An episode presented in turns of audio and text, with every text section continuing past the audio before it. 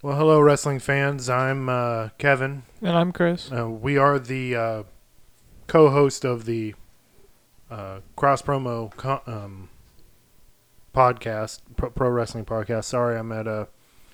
Um, it's a sad day, a sad week, really, in professional wrestling. Uh, we had lost superstar Billy Graham at the age of 79. He had uh, passed away. Um, May 17th, earlier on that day.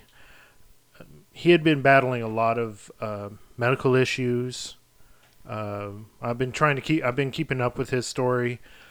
Uh, one of the pioneers, pioneer wrestlers of uh, the late to mid to late 70s, had um, legendary matches with one of them being with uh, American Dream, Dusty Rhodes. Um, you know, he started. He debuted in 1970 in AWA in Verne Gagne's uh, AWA. Um, he got the name Superstar from Verne Gagne. About five years later, joined up with uh, Vince McMahon Sr. and the Worldwide Wrestling Federation uh, then wrestled, you know, several times in Japan. Had a really good career. Became Worldwide Wrestling Federation champion. Uh, he, of course, ended up losing the title to Bob Backlund after holding the title for 648 days in uh, 1978. Um, he did his fair share of color commentating. Um, was following, like I said, I was following with the story earlier uh, as much as I could. He um, he was basically was put on life support, and uh, the doctors wanted to remove him from uh, off of life support wife uh, strongly was against it, and uh, it wasn't until today they um, the wife agreed, and uh, sadly we, we, we lost uh, a true a, a true legend, um, superstar Billy Graham, a Hall of Famer, uh, was inducted into the WWE Hall of Fame in 2004. Uh, was an influence for many, including um, to the likes of uh, Hulk Hogan and um, and Ric Flair as well. Uh, Ric Flair took to Twitter after uh, hearing about uh, Billy Graham's uh, superstar Billy Graham's uh, passing. Um, he made it. He made it the official announcement. Actually, quote: "The superstar Billy Graham just left us. Thank you for all your influence on my career." End quote. Um, like I said, was an influence to many, and an influence to quite quite a lot of wrestlers. Uh, so here at the Cross Promo Wrestling Podcast, uh, we commence our uh, ten bell salute for the late, legendary Hall of Famer, superstar Billy Graham.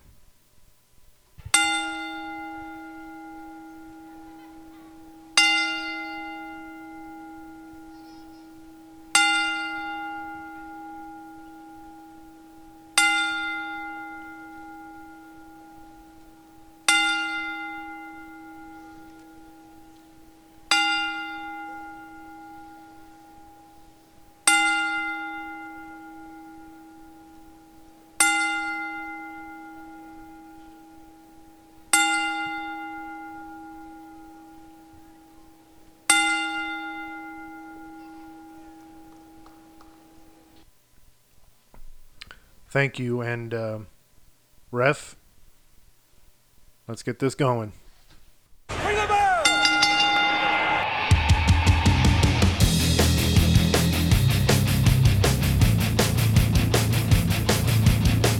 Ladies and gentlemen, boys and girls, welcome to the Cross Promo Wrestling Podcast.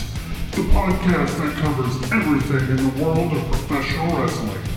Now, making their way to the mics, your hosts, Kevin and Chris Newell.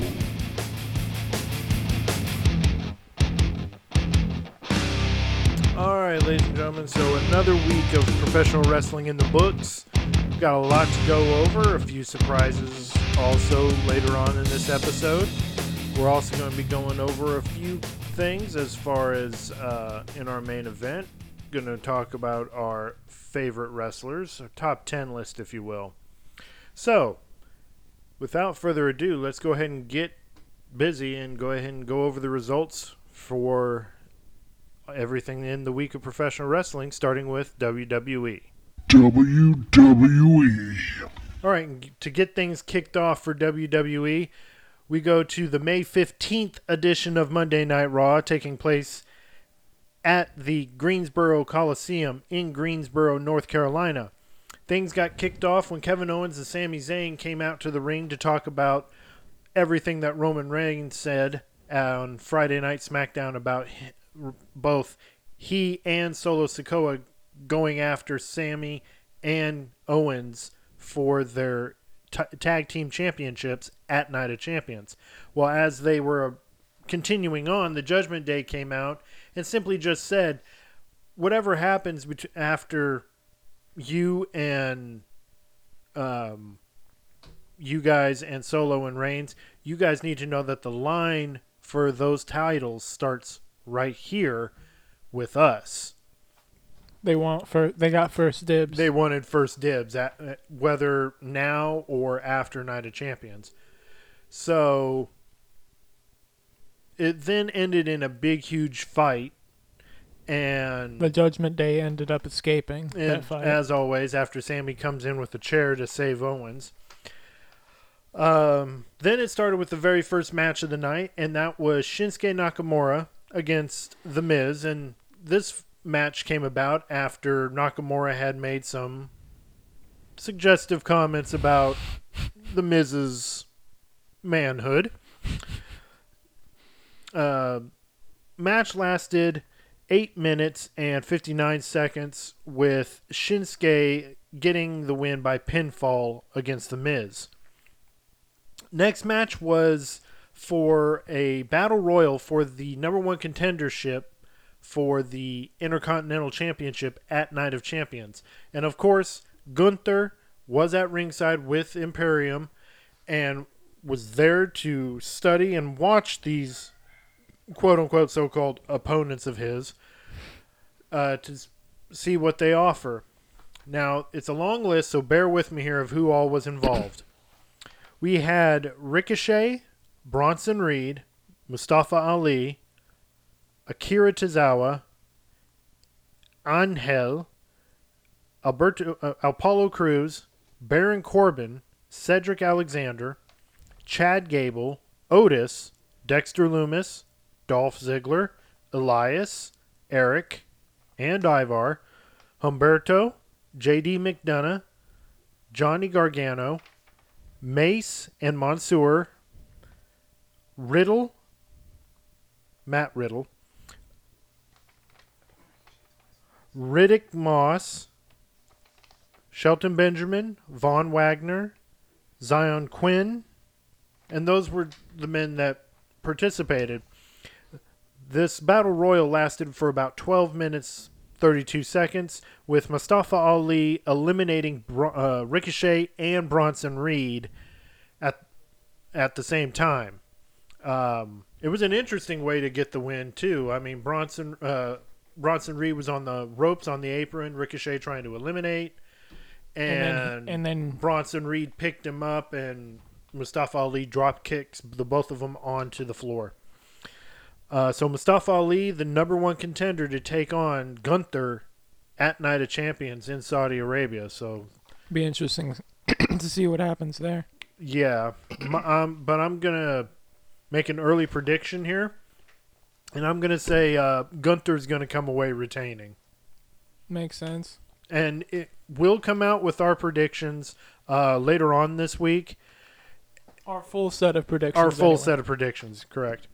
Okay. So the next uh, next up, we had Becky Lynch coming out, uh, speaking on um, the whole issue she had with Trish Stratus and explaining, you know, she needed help taking on Damage Control, and no one seemed to want to help her, so she reached out for help, and here came Lita and Trish Stratus.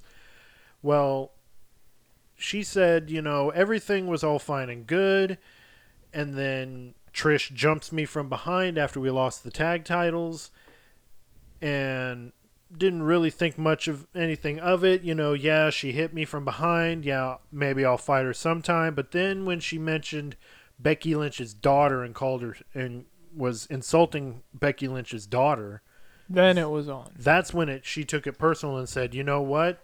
This is going to have to I'm I'm really going to have to whoop her." Um then came uh, interview backstage with Rhea Ripley. Um, Rhea threatens to end Natalya's career when questioned about the actions that Natalya took last week when Rhea defeated Dana Brooke. So I'm I'm really rooting for Natalya here if it turns out to be a match for the championship. Same.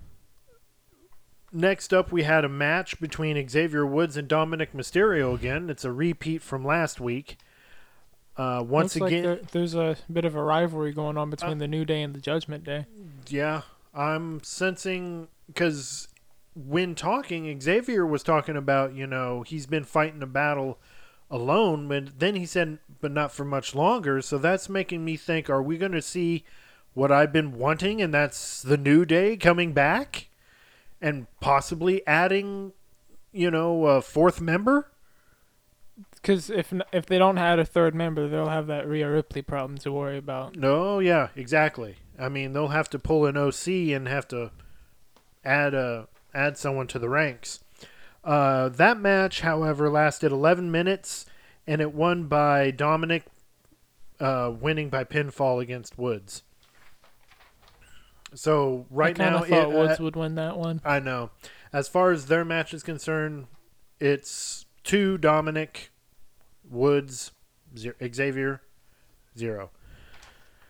Uh, next, the next match we had, it was debut tag team match of Indus Sher, and being represented by Veer and Sanga, uh, Sanga, sorry, mispronunciation, with uh, Jinder Mahal at ringside taking on uh, a local tag team, Drake Thompson and LeVar Barbie. Well, that match didn't last very long, if you could have guessed it. Um, No. Match lasted for one minute and 37 seconds. Sanga, uh, the, um, the match was won by uh, Sanga pinning uh, Thompson. I don't think there was there was hardly any tags made for the team with Thompson. Very little.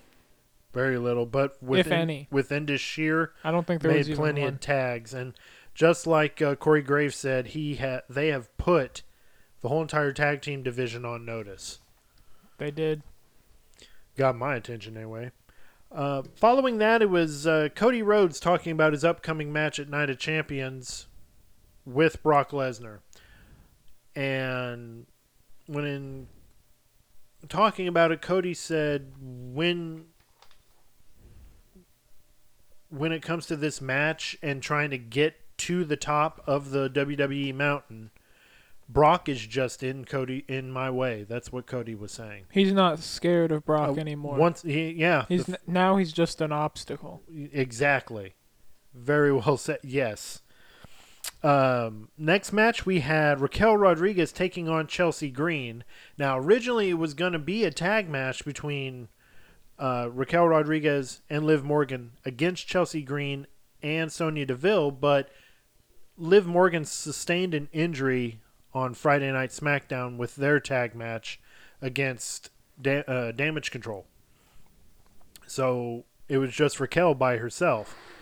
Well, the match lasted 3 minutes and 38 seconds. Raquel Rodriguez got the win by pinfall by pinning Green, but suddenly after, as Raquel Rodriguez was making her way up the ramp to to get to backstage, She was attacked. she got yes, she got jumped by Ronda Rousey and Shayna Baszler, and saying if and Ronda Rousey saying, "If you and Liv do not defend those titles against us, th- us beating you every single uh, time, it will happen until you do."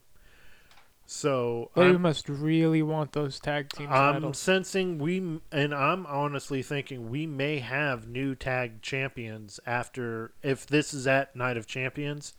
I'm really thinking that's what's going to happen. We're going to have the baddest woman on the planet and the Queen of Spades as tag champions. Lastly, the last match of the night was the main event. That was Damian Priest and Finn Balor taking on the undisputed tag team champions Sami Zayn and Kevin Owens. Now, prior to the match, we saw Imperium shaking hands with visiting uh, Monday Night Raw, the wise man himself, Paul Heyman. I wonder what kind of dealings were going on there. Well, Well, I guess we'll find of- out. It's gonna. It was probably one of those you scratch my back, I scratch yours kind of thing. So it was a hard fought match between all four competitors. There was a lot of back and forth going on. During the middle of the match, though, Finn called for Rhea and Dominik to come to ringside so they can try to get the upper hand on the, everything on the match. They attempted, but sadly got caught by the ref and were banned from ringside. Immediately thrown out and said, You're out of here, get to the back. And while throwing a fit and going up the ramp, here comes Xavier Woods attacking Dominik and taking him off stage. Rhea going backstage by herself. Match ha- ended in 21 minutes flat. Ended with sadly Balor pinning Sami Zayn, but good the re- uh, good but thing it wasn't a title match. it was no, it was not a title match, but the reasoning behind the loss was Imperium was there at ringside and interfered in the match.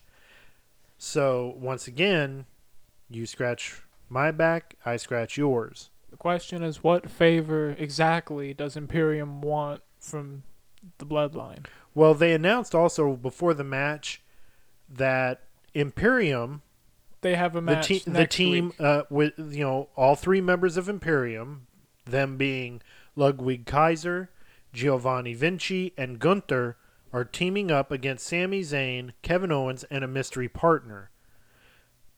I'm suspecting the mystery partner is Mustafa Ali.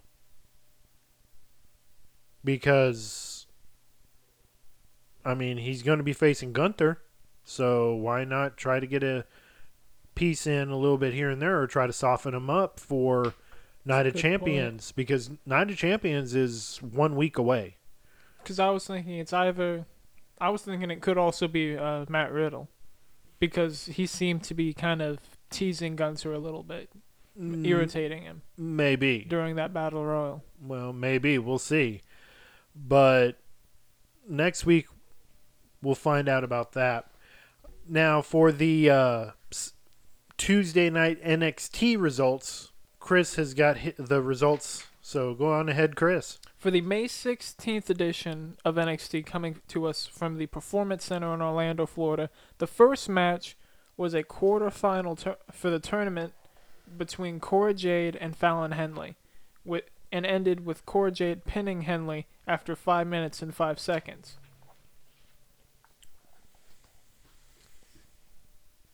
After that, there was a, a an argument between Kiana James and Thea Hale, who I think had a match later. They had a match. It made a match later on that night. Yes. Yeah. Uh, and then after them, after Kiana James and Thea Hale, then Wes Lee and Tyler Bate ended up getting attacked by Schism. While meditating, no less. I mean, no, no. I mean, They literally disturbed the peace. No, yeah, no, n wow. There was no respect there for meditation at all. I mean, there were No. om, and then they went ow. Mm. Wow, yeah, and I'm sorry, we're cheesy with jokes, okay? So And then there was a promo in ring between with Carmelo Hayes and Trick Williams talking, uh, if I remember right, about Bron Breakker. yeah, uh, saying that uh, they uh, uh, Carmelo Hay- Hayes was saying, "I'm understanding that the Bron Breakker I'm dealing with now is not the one that I de- dealt with at Stand and Deliver. This is a completely different Bron Breakker. Then he said, uh, but he needs to understand that this is a different Carmelo Hayes than the one he faced at Stand and Deliver. The, I also think they talked about being attacked while meditating at some point. Um, yeah, Who, Wes Lee and Tyler Bate? yeah, they would talk about that later on, Mm-hmm. and they they were not happy to say the least. At Um, least a- Wes Lee was. Tyler Bates seemed pretty. a match was even made for Battlegrounds. Um, after that, the promo with Carmelo Hayes and Trick Williams, there was a match between the Dyad, re- uh, part of uh, the Schism, Schism. Yeah. with Jagger Reid and Rip Fowler with Ava at ringside, going against Ju- Julius and Brutus Creed with Ivy Nile at ringside. I'm not understanding. Why is Joe Gacy not wanting to be at ringside anymore? I don't know.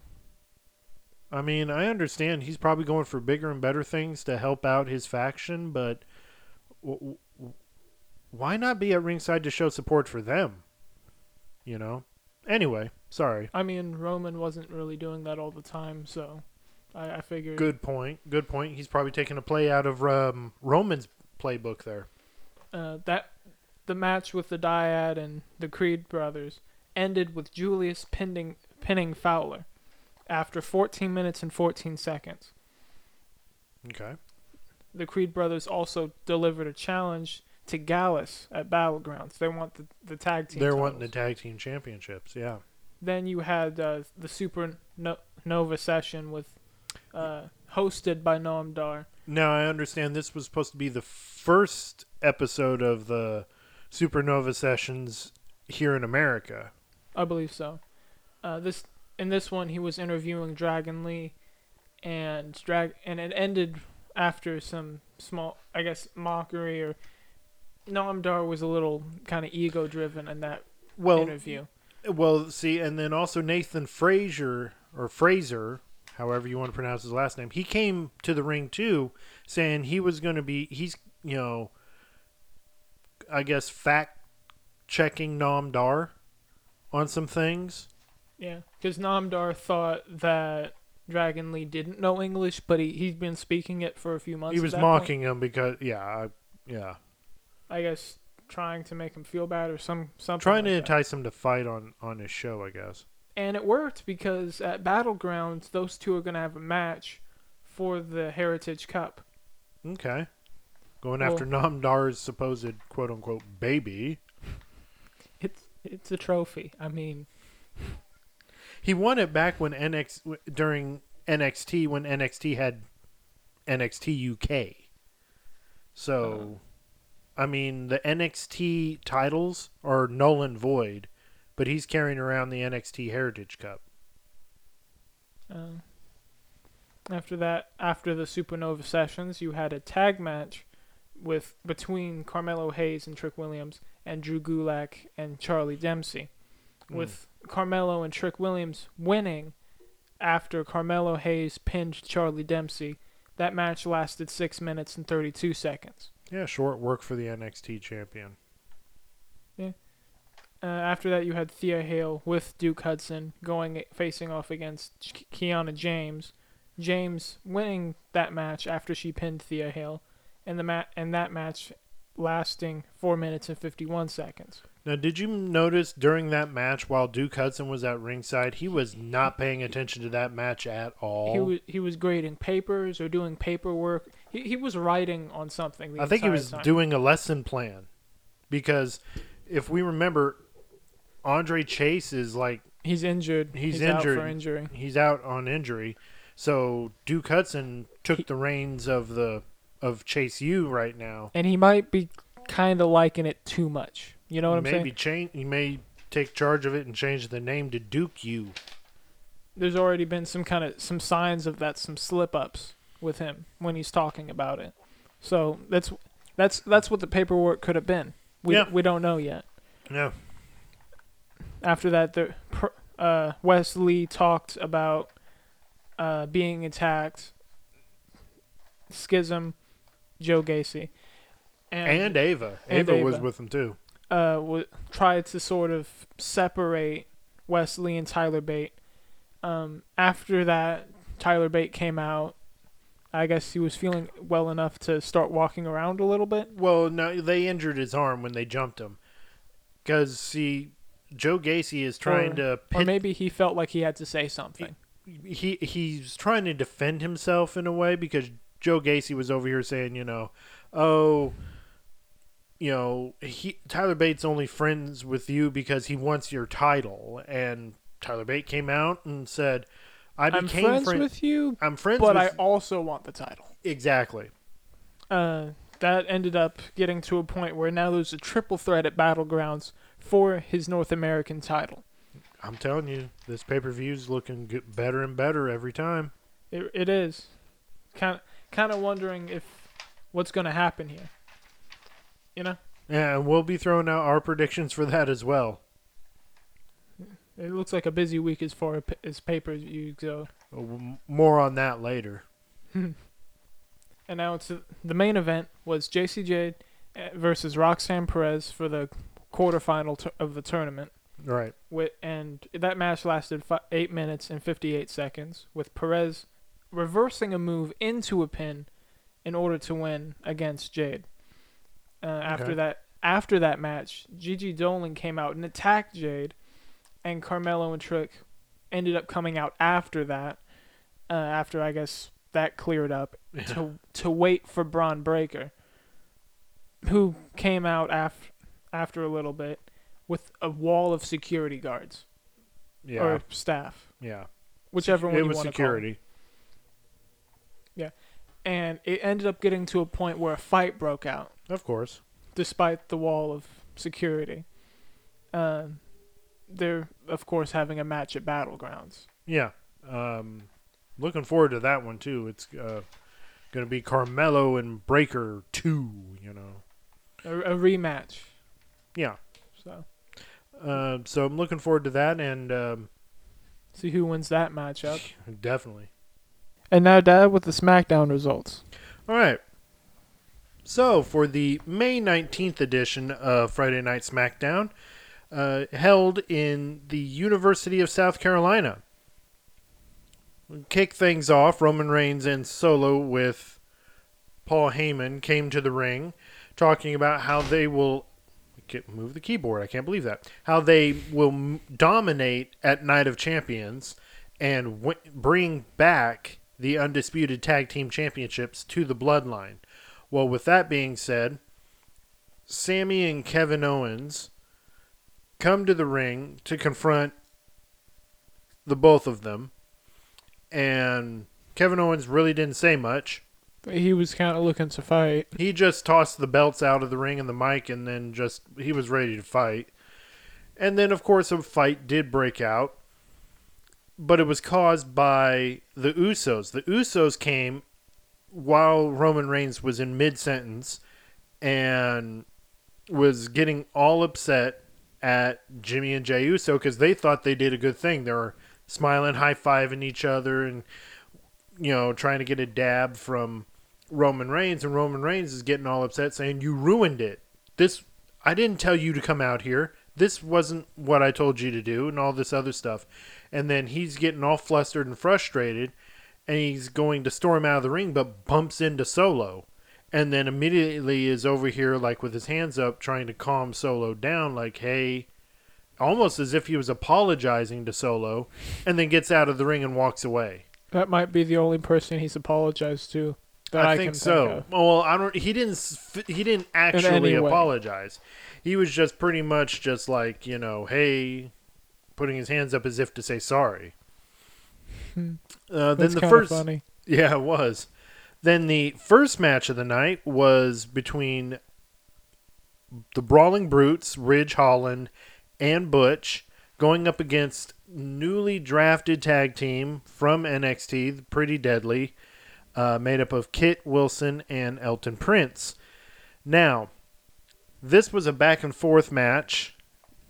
Pretty Deadly showing their skills as well as the Brawling Brutes.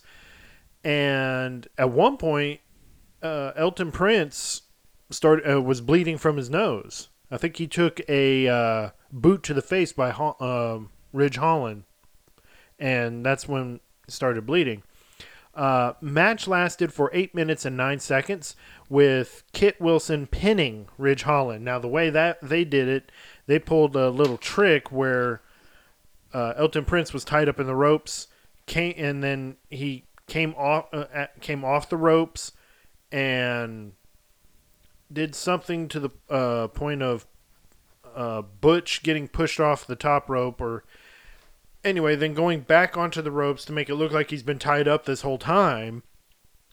And then, of course, Kit Wilson getting the pin. So, pretty deadly. Off to a strong start already on SmackDown. Next match to follow was Asuka versus Zelina Vega. Zelina Vega showing that, you know, hey, I can wrestle with the best of them out there in the women's division, and she can. Uh, she's come around quite a bit. Match lasted for six minutes, nine seconds, and won by uh, Asuka forcing Zelina to tap out. Well, as that happened, Asuka wasn't letting go of the hold, and out comes Bianca Belair trying to get revenge for last week for Asuka spraying her in the face. Well, Asuka tried to do it again and got a little bit on Belair, but not a whole lot. Belair was ready for it. Or do you time. think she missed on purpose? Sort of mind games type thing. No, no. I she I saw Belair was able to kind of dodge it a little bit to where her eyes were somewhat protected, uh, but she did get some on her, and Belair looked she looked pretty upset. So she may be the maddest. Uh, next, we had the debut uh, for the Grayson Waller effect, and his guest is the SmackDown winner or semifinalist f- uh, to go to the finals for the World Heavyweight Championship, and that was AJ Styles. It pretty much ended with Waller saying he was going to be rooting for Seth Rollins and not AJ Styles. Off to kind of a slow start for Grayson Waller. I would suspect he would have gotten into a match first rather than have his talk show debut. But if that's what Grayson wanted to do and say, hey, I want to debut my talk show first. But I honestly th- thought, you know, he was trying to pick a fight with AJ. But soon thereafter, Karrion Cross came on and was talking about his he's talking about his next victim and it was someone that hunts for justice and Scarlett produces a a tarot card of AJ Styles. So Karrion has already put his target on his next victim and that is AJ Styles. Going to be interesting to see how that plays out with you, you know with the OC. Yeah, He's kind of I, I think so. He, I was about to say he's outnumbered. So I don't know. Could there be a Karrion Cross faction forming? Possibly, maybe. or is he just going to take out the OC one at a time?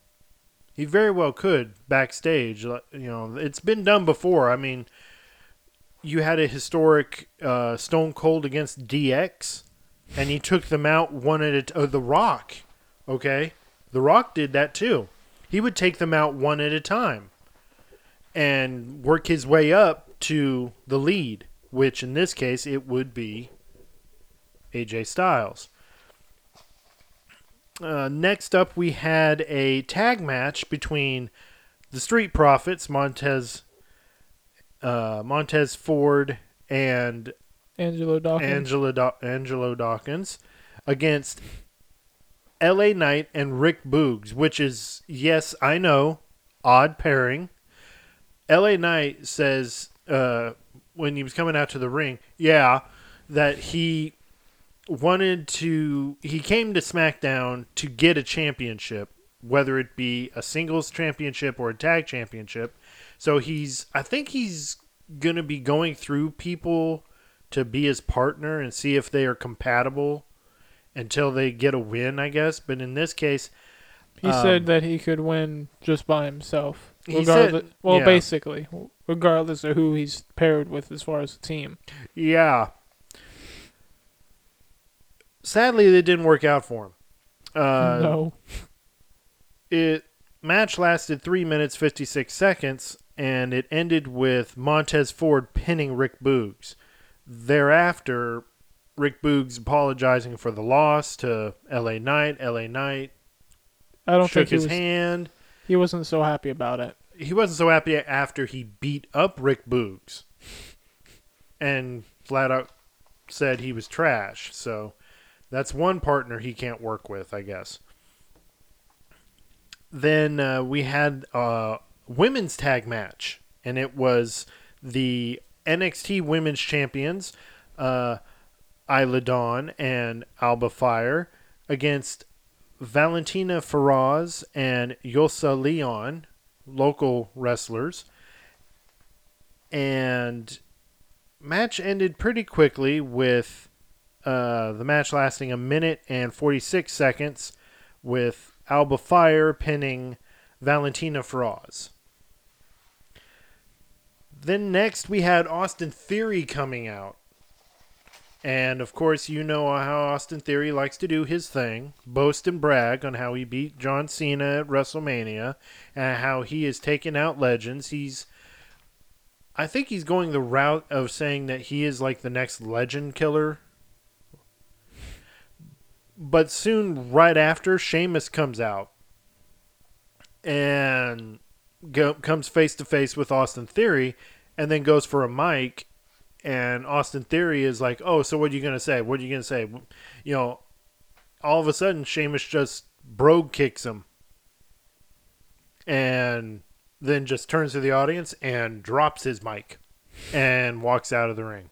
He said a lot, didn't he? I, I honestly am a true believer of actions speak louder than words, and I believe Sheamus said a lot just in that one statement. Next up, we had the main event tag match, and that was LWO versus Bloodline. You had representing LWO Rey Mysterio and Santos Escobar, and representing the Bloodline, Jimmy and Jay Uso. Well, I guess they were more representing the Usos because no At this point, yes, because Roman, Paul, and Solo are backstage, and they were not going to be with them at ringside.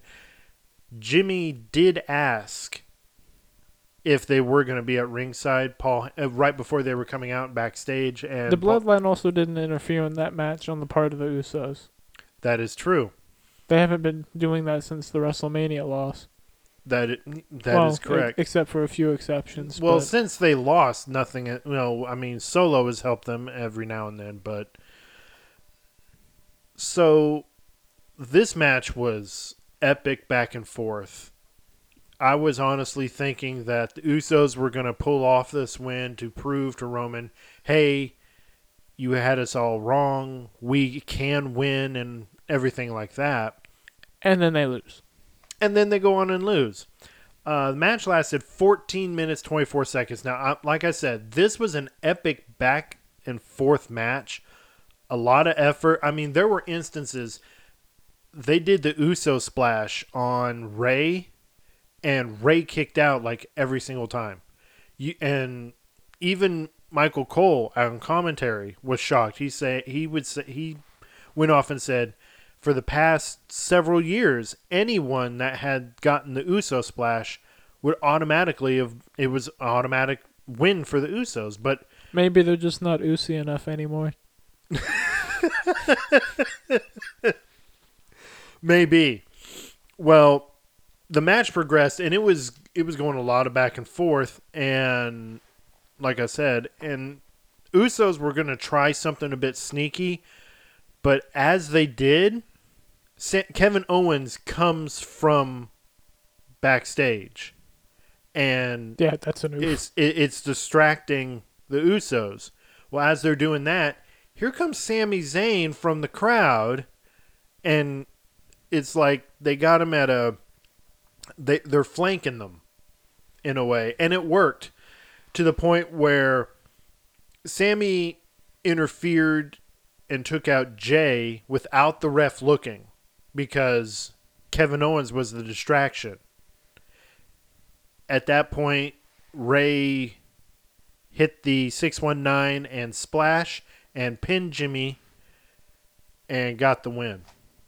So, I honestly, I, I honestly truly love that match. That was a pretty good back and forth match. It it kept me on my seat because I was thinking the Usos were going to win, but then it surprised me.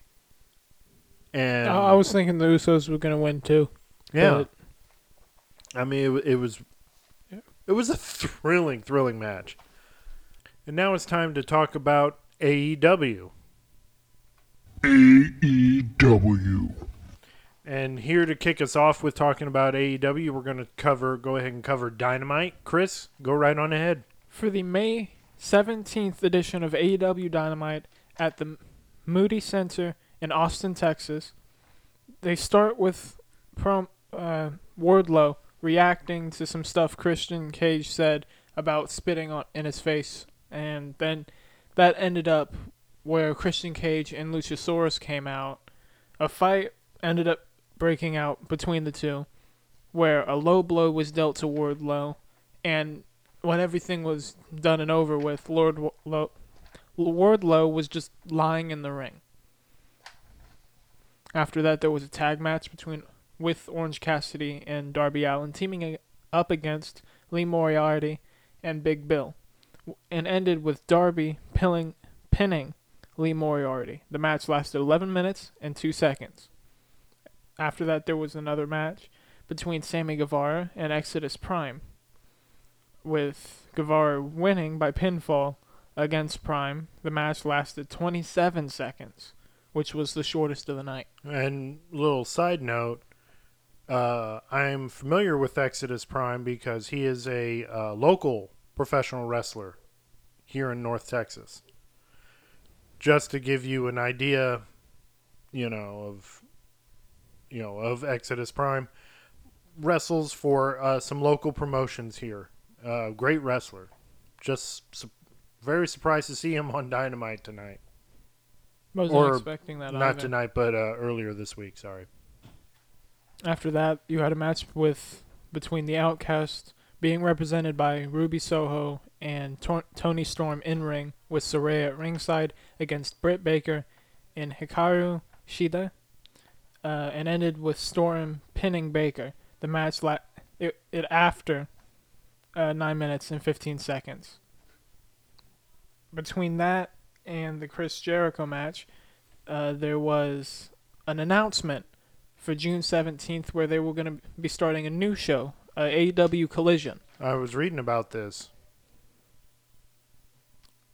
Okay. After that, you had a match between Ki- Chris Jericho and Roderick Strong, a Falls Count Anywhere match, where their respective allies were banned from the building. Right. Match ended up going outside the building, so I got this. At least one of them found a way around that, and ended after some slight interference outside. I say slight. He Chris Jericho was attacked by Adam Cole, which was able to get Strong the victory after pinfall. Uh, 13 minutes and 11 seconds that one lasted. Then you had Rush with Jose, the his assistant, Mm-hmm. and Jungle Boy Jack Perry. Ended in pinfall after 9 minutes and 53 seconds. Some stuff broke out after that where Preston Vance, or Preston Vance, Preston Vance, yeah. attacked Jack Perry, and Darby came out first to his defense, and followed by Sammy Guevara. Right. Following that is our, I guess, main event. If you, yeah, it if was you, our it was if- the final match of the night. if you're not counting the in-ring interview with Don Callis, it's it's the main event. I would count it as the main event of the night. You had a match between Jay White with Juice Robinson at ringside against Ricky Starks, where it it ended in a disqualification. Where I know. I was surprised Ricky went that route of using the chair. Like I wasn't really expecting that out of him. Neither was I. I was expecting him to at least fight off Juice Robinson and then throw the chair out of the ring and then go right back after uh, uh, Sling Blade Uh, but that or Sw- I forget his nickname, but you all know who I'm talking about. That ma- that DQ ended up counting as a win for Jay White. The match lasted 12 minutes and 18 seconds. After that, you had the, the in-ring interview with Don Callis, where he talked about the events of the previous Wednesday. And that that that that whole thing is It- I'm still flabbergasted by it. And then I, we still don't have an answer of why he did it. No, he ended up getting cut off. Uh, he was talking about he's the only victim, and without Don Callis, there would be no Kenny Omega. which is a load of bull, but okay. To each their own, I guess. I guess. Uh, that where at, ended with Kenny coming out, then followed by the Blackpool Combat Club, followed by the Elite with Hangman Adam Page. I was happy to see him come back and join the elite. Uh, and that ended up turning into a big fight after the Blackpool Combat Club came out, and Adam Page, I, he joined the the Elite. So and they have a match now. Well, uh, he rejoined. He was a original member of the elite back when uh, back when they were in Ring of Honor, all four of them. Hmm. So he kind of in he he rejoined the elite. After that, there has been a match made at All In. Uh, All in or was it a? Uh, no, I thought it was a double or nothing. oh, double or nothing. I got mixed up with a different pay per view. Yeah, no, they they've been talking about two pay per views. All in that's going to be taking place at the Wembley Stadium Stadium in London, and then of course Double or Nothing that's going to be taking place in Vegas uh, next week. Yeah. Yeah. Uh, and then also there's going to be a battle roy- royale match where, if I remember right, Orange Cassidy was going to be defending his title. Yeah, uh, he- apparently it was in an interview he had backstage after his match uh, that um, he's issuing an open challenge, and whoever wants a shot at his title, go Tw- talk to Tony Khan. Twenty guys ended up wanting the belt. He he was like 21, and then I think it was like the blackjack battle royal since they're in Las Vegas, Mm-hmm. which is kind of funny. Oh yeah. So, all right. Well, that's a good summary of what happened there on AEW Dynamite. And next, Dad with Rampage. All right. So, with the May 19th edition of AEW Rampage, came to us from the w- Moody Center in Austin, Texas. Kicking things off, we had a six-man tag match. It was between uh, Best Friends with Bandito, or in this case, they went by uh, Best Amigos and Bandito against the Blackpool Combat Club, uh, being represented by Claudio, Jon Moxley, and Wheeler Yuta with Bryan Danielson at ringside. Great back and forth match. However, the match ended in 9 minutes and 38 seconds with Claudio pinning Bandito. Next up, we had our AEW TBS Open Challenge match with uh, Jade Cargill taking on Danny B, a local a local wrestler in Austin. Uh, that match lasted 34 seconds with Jade Cargill pinning Danny B, marking her being 58 and oh. 0. And then sh and then someone else came out, and then she pinned them. No, actually, uh, yeah, someone else came out. Uh, it was. Oh, it was Genesis. Uh, she is a student at Dustin Rhodes Wrestling School. So she she came out. She only lasted 33 seconds with Jade Cargill pinning her, and then they were bringing out another competitor and as soon as she came out from the curtain, here comes Valkyrie.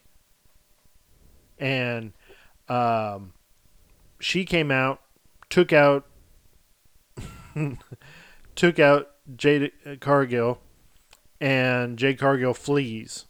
And at that point, Taya Valkyrie made the announcement that at Double or Nothing in Las Vegas, it will be her against Jade Cargill for the TBS title.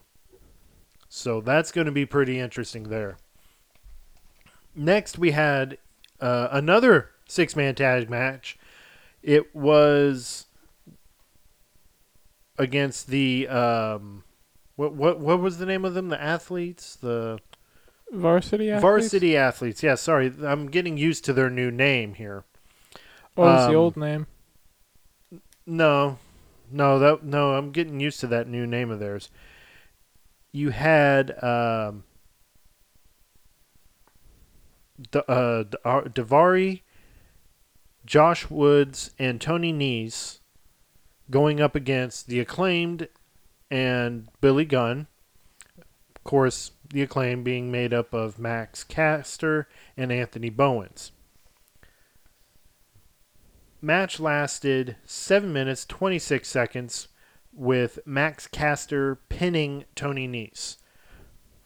Anytime the acclaim come out with Billy Gunn, it's always going to be a good match. And them taking away this win, they're on a roll. So House of Black really needs to look out if the acclaimed are on a roll and they are the number one contenders for their title. We'll have to see how that goes. Excuse me. Yes, that is true.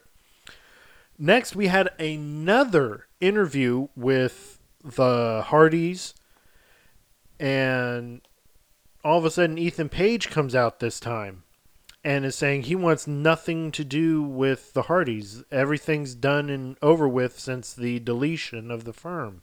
Seems like some kind of trick. Turns out it was. Uh, the guns come out and attack the Hardys. From behind. From right. behind.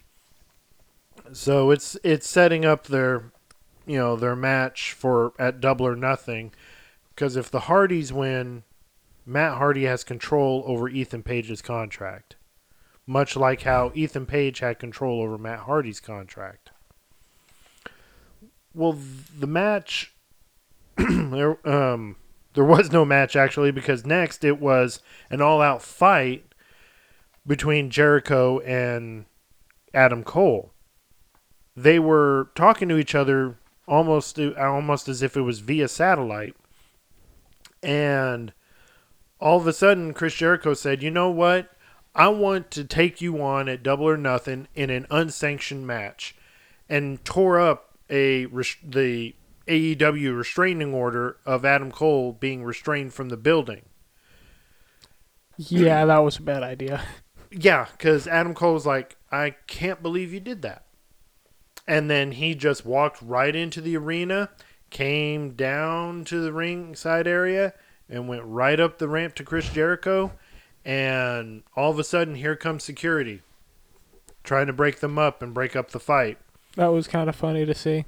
That really Especially was. Especially with that mistake on Jericho's part. Yeah, and Jericho's case was that whole match he had with Roderick Strong on Dynamite, saying how Adam Cole jumped him soon as they got outside, and he said, if you notice, there were no uh, Jericho Appreciation Society members anywhere in sight, and he was, and you know, Jericho was right about that, but Adam Cole really wanted to get back at him after what happened to his girlfriend, Britt Baker.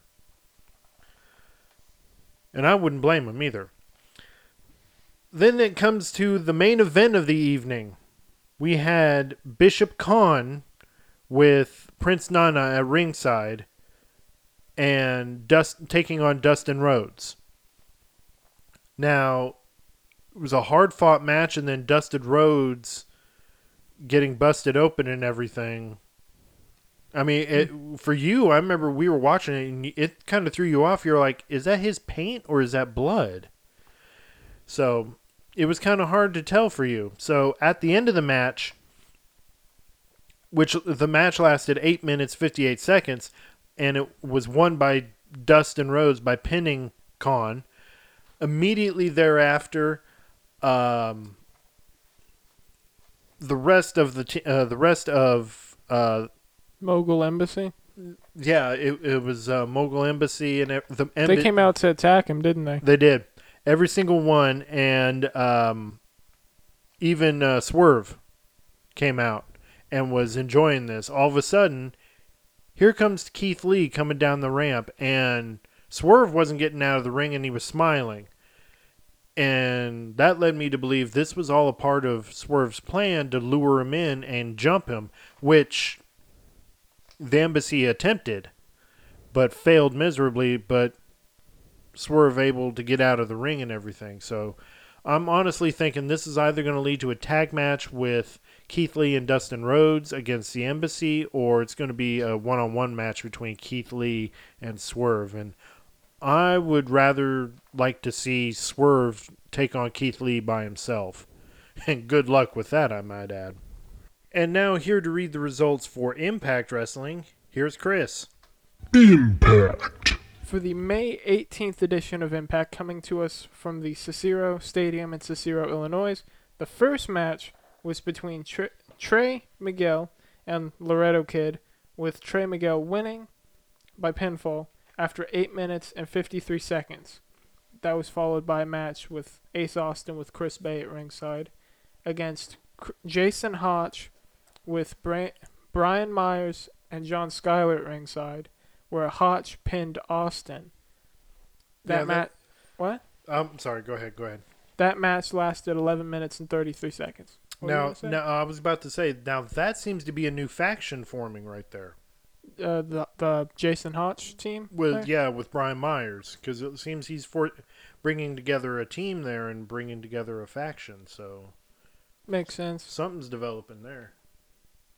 That ma- that was followed by a match with Trinity facing against Kilynn King with Taylor Wilde at ringside. I think this. Uh, sorry, I keep cutting you off. I'm sorry. I think that's this okay. was uh, Trinity's first Impact Wrestling match. it was Okay. Sorry, go ahead. with Kilynn King actually tapping out and submitting to a move that Trinity used. Nice. That match lasted 10 minutes and 33 seconds. Okay. Then there was a match between Jody Threat and Sierra, with Sierra losing by pinfall to Threat. That match lasted 2 minutes and 19 seconds. Hmm. The main event last match of the night was Moose, Eddie Edwards, and Frankie Kazarian teaming against Jonathan Gresham, Yuya Uemura, and J- Alex Shelley. That match ended after 20 minutes and 20 seconds with Alex pinning Edwards. Okay. All all in all, a pretty good showing. Especially, I was looking forward to uh, Trinity's debut, in ring debut, as it were. Um, and was I not mistaken that she was being she got challenged for a match at an upcoming pay per view by Giselle or Giselle, However you pronounce it. how Gazelle, It was- whatever. It- I, I think it was Giselle, Okay. if I well, remember right. that seems to be she's made a way to uh, the pay per view, uh, the upcoming uh, pay per view for Impact. So, best of luck to her. Yeah. Hey, Dad, you want to introduce that new show you were talking about? Yes, we have added another promotion to our results lists. Ladies and gentlemen, boys and girls, let's welcome new to the results list, Ring of Honor. Ring of Honor. This week's Ring of Honor is brought is coming to us from the Universal Studios of Orlando, Florida for the May 18th edition. They get kicked things off with Gringo Loco versus Rey Fenix with Alex Abrahantes at ringside. Match lasted 8 minutes and 53 seconds with Rey Fenix getting the pinfall in what was a classic lucha libre match. Next match we had Willow Nightingale, Nightingale rather, versus Maddie Winkowski in a 3 minute 42 second match with Willow Nightingale winning by pinfall. Next up, we had a tag match between the Wingmen, being represented by Peter Avalon and Ryan Nemeth, taking on the Iron Savages, Boulder and Bronson, with Jacked Jameson at ringside. The Boulder. I know. the reason why that kind of I understood that reference. gosh, the the reason why that gets Chris every now and uh, every time is used to watch a- Avatar: The Last Airbender, and there was a character at one point that was voiced by Mick Foley. By the way, it was kind of a little poke fun at The Rock, and the character's name was the Boulder. it was quite hilarious. Uh, the match lasted for five minutes and fifteen seconds, uh, with uh, Bronson picking up the win for his team by pinning both opponents at the same time, which is very rare. I've never seen that. Chris has never seen it before. All right, moving right along. We get another tag match between Zach Clayton and Cole Carter versus Christopher Daniels and Matt Sydal in a 6 minute 30 second match with Daniels pinning Carter. Next up, we had Miranda Lees versus Lady Frost in a 3 minute 13 second match with Frost winning by pinfall. Next up is Chris's f- new favorite wrestler, Cheeseburger. Now that one I really wasn't expecting. No, I was already kind of surprised by the I could boulder, yeah, but yeah, I the know. boulder. But you have the both the burger and the boulder, or sorry, cheeseburger. Not not just not just burger. I'm the burger. If you smell what the burger burger is cooking, takes it to a whole new meeting. Anyway, he was teaming with uh, Eli Is- uh, Isom against Angelico and Serpentico in a three minute, 39 second tag match. And Angelico picks up the win for his team by forcing Cheeseburger to submission. Still a weird picture. You're imagining a cheeseburger getting an a- actual imagine- legitimate real cheeseburger. Imagine food fighting in like a wrestling match. oh my god. It, it would it would work out well. No, it takes it to a whole new level for you. Okay. food fight. God. That's what it would be called. In the next match, it was a uh, one-on-one match for the New Japan Pro Wrestling World Television title between AR Fox and defending champion Zack Sabre Jr. Match lasted for an epic 12 minutes and 16 seconds, with uh, Sabre forcing Fox to submission. I think he retained, if I remember He, right. he retained the title, yes. Next, we had another tag match. Gates of Agony being represented by Bishop Kaun and Toa Liona with Prince Nana at ringside against none other than Dalton Castle and one of his boys. Now, I believe in a previous match, uh, one of the other boys had gotten injured. So he's trying another boy for a tag partner. Match lasted for about 8 minutes 59 seconds, close to 9 minutes, with uh, Kaun picking up the pin on the boy. But this particular boy got wrecked throughout the whole match. He had a few good licks in here and there, but He didn't stand much of a chance other than that. no, he was getting wrecked left and right. All right. Next up, we had a six man tag match with Shane Taylor, Anthony Henry, and JD Drake, the workhorsemen, on one team against Eddie Pearl, Ricky Gibson, and Shaif. Match lasted for 2 minutes and 43 seconds with Shane Taylor picking up the win for his team by pinning Shaif.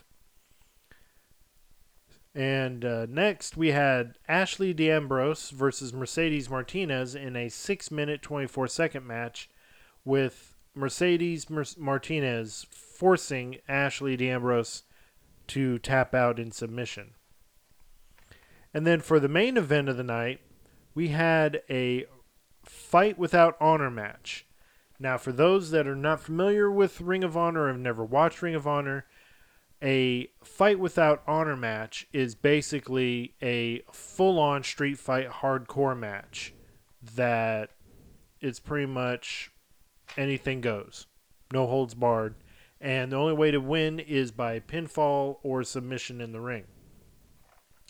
This match was a tag match with the Kingdom being represented by Matt Taven, Mike Bennett, with Maria Kanellis Bennett at ringside against Action Andretti and Darius Martin in what was a very brutal 15 6 minute match. Or 15 minute 6 second match sorry. Um very very brutal. It got to the point where uh, Mike Bennett was busted open and bleeding all over the place and I guess the blood was starting to get into his eyes because at one point he accidentally hit Maria Kanellis, his own wife.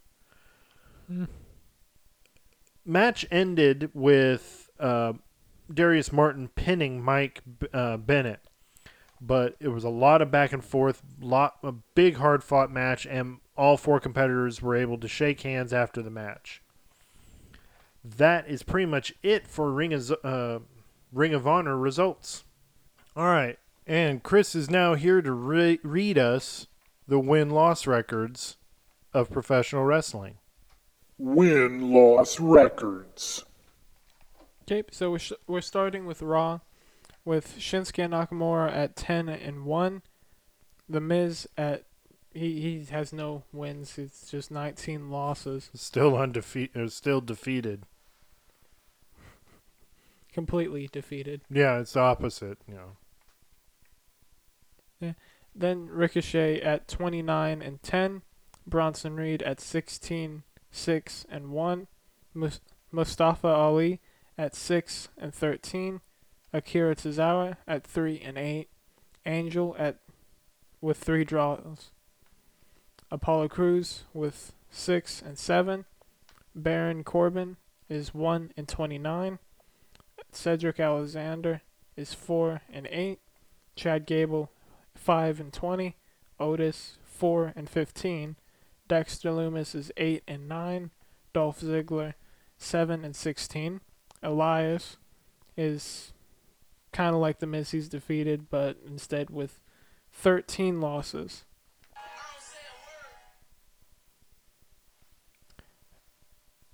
Erik is 5 and 16. Ivar is 5 and 15. Humberto is with only 4 losses. JD McDonagh is with 3 wins, 4 losses, and 2 draws. Johnny Gargano is 6 wins and 13 losses. Mace and Mansoor both are defeated with 10 losses. Riddle or Matt Riddle is at five and five. Riddick Moss is he just has one loss.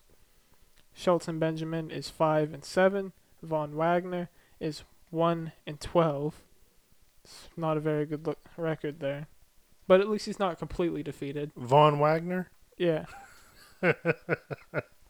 No, because then he's got this guy who's acting like a psychiatrist running around, showing him an old baby picture of Von Wagner, and I guess he's asking him about his eyebrows or something, his brow, because he's got this very uh, predominant protruding brow. I don't know, but Von Wagner does not want to ever talk about it. I don't blame him. I have no idea what's going on there, so it's kind of confusing, really. Xyon Quinn is four and seven. Xavier Woods is five and seven. Dominik Mysterio is twenty-two and ten.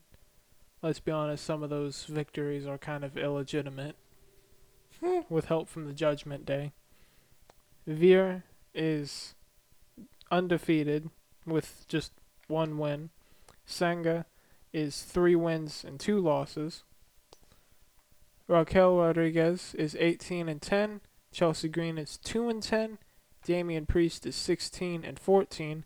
Finn Balor is 7 and 23. Sami Zayn is 16 and 11. And Kevin Owens is 18 and 6. Okay. Then with NXT, Cora Jade is at 6 and 7. Fallon Henley is 8, 6 and 1. Jagger Reid is 4 and 8. Rip Fowler is 4 and 9. Julius Creed is 10 6 and 1. Brutus Creed is 9 4 and 1. Carmelo Hayes is 13 4 and 0. Trick Williams is 5 and 12. Drew Gulak is 4 and 6. Charlie Dempsey has 9 wins and 11 losses. Thea Hale has 8 wins and 6 losses. Kiana James is 9 9 and 1. Jacy Jayne is 3 and 7. Roxanne Perez is 15 and 4. And that's it for NXT. Okay. Moving on to SmackDown. Butch is 11 and 14. Ridge Holland is 9 and 7. Kit Wilson is 3 and 10. Elton Prince is 3 and 10. Oscar is 17 and 7. Jeez. I know, right? Zelina Vega is 2 and 8. Hmm. Montez Ford is 14 and 14. Wow. he so- evened out. He's even. Angelo Dawkins is 13 and 14, almost even. LA Knight, yeah, Yeah. is 6 and 27. Rick Boogs is 6 and 5. Isla Dawn is 11 4 and 1. Alba Fire is 10 5 and 1. Valentina Feroz is 6 and 7. Hmm. Yulisa Leon is only has one loss. Rey Mysterio is has nine wins and eleven losses. Santos Escobar is eight and sixteen. Jimmy Uso is nine wins and fifteen losses. Jay Uso is five and thirteen. Wow. So looks like their losses are starting to catch up to their wins. Uh, well, very much so. So looks like things aren't going as good as they used to for the Usos. Nope. Next we have AEW. End of the re- week records. So we're going to be starting with Orange Cassidy at 22 and 2, Darby Allin at Mm. 13 and 2, which is pretty good. Yeah. Lee Moriarty at 6 and 10, Big Bill at 6 and 8, Mm. Ruby Soho at ele- 11 and 3, Toni Storm at 11 and 5, Britt Baker at 4 and 2, Hikaru Shida is 2 and 1, Hmm. Chris Jericho is 4 and 5, Roderick Strong is defeat is undefeated with 2 wins. Just 2 wins. That could end up turning to a loss soon. I don't. We don't know, know yet. No. I'm. I mean. He's been doing good so far, but Yeah. we don't know yet. we'll see. Rush or Roosh is five and five. Jack Jungle Boy Jack Perry is at ten and one. Mm, not bad. Jay White is undefeated with three victories. Okay. Ricky Starks is nine and four. Claudio is seventeen and two. Jon Moxley is fifteen and two. Wheeler Yuta is eight and four. Chuck Taylor is eight and six. Trent Beretta is nine and six. Bandito is two and four. Jade Cargill is undefeated with fourteen wins. Danny B only has one loss. Billy Gunn is defeated with six wins. Okay. Max Caster is 17 and 2. Anthony Bowens is also 17 and 2. Ari Daivari is 14 and 13. Josh Woods is 3 and 7. Tony Nese is 4 and 12. Bishop Kaun is 1 and 1. Dustin Rhodes is undefeated with 5 victories. Not bad for Dustin.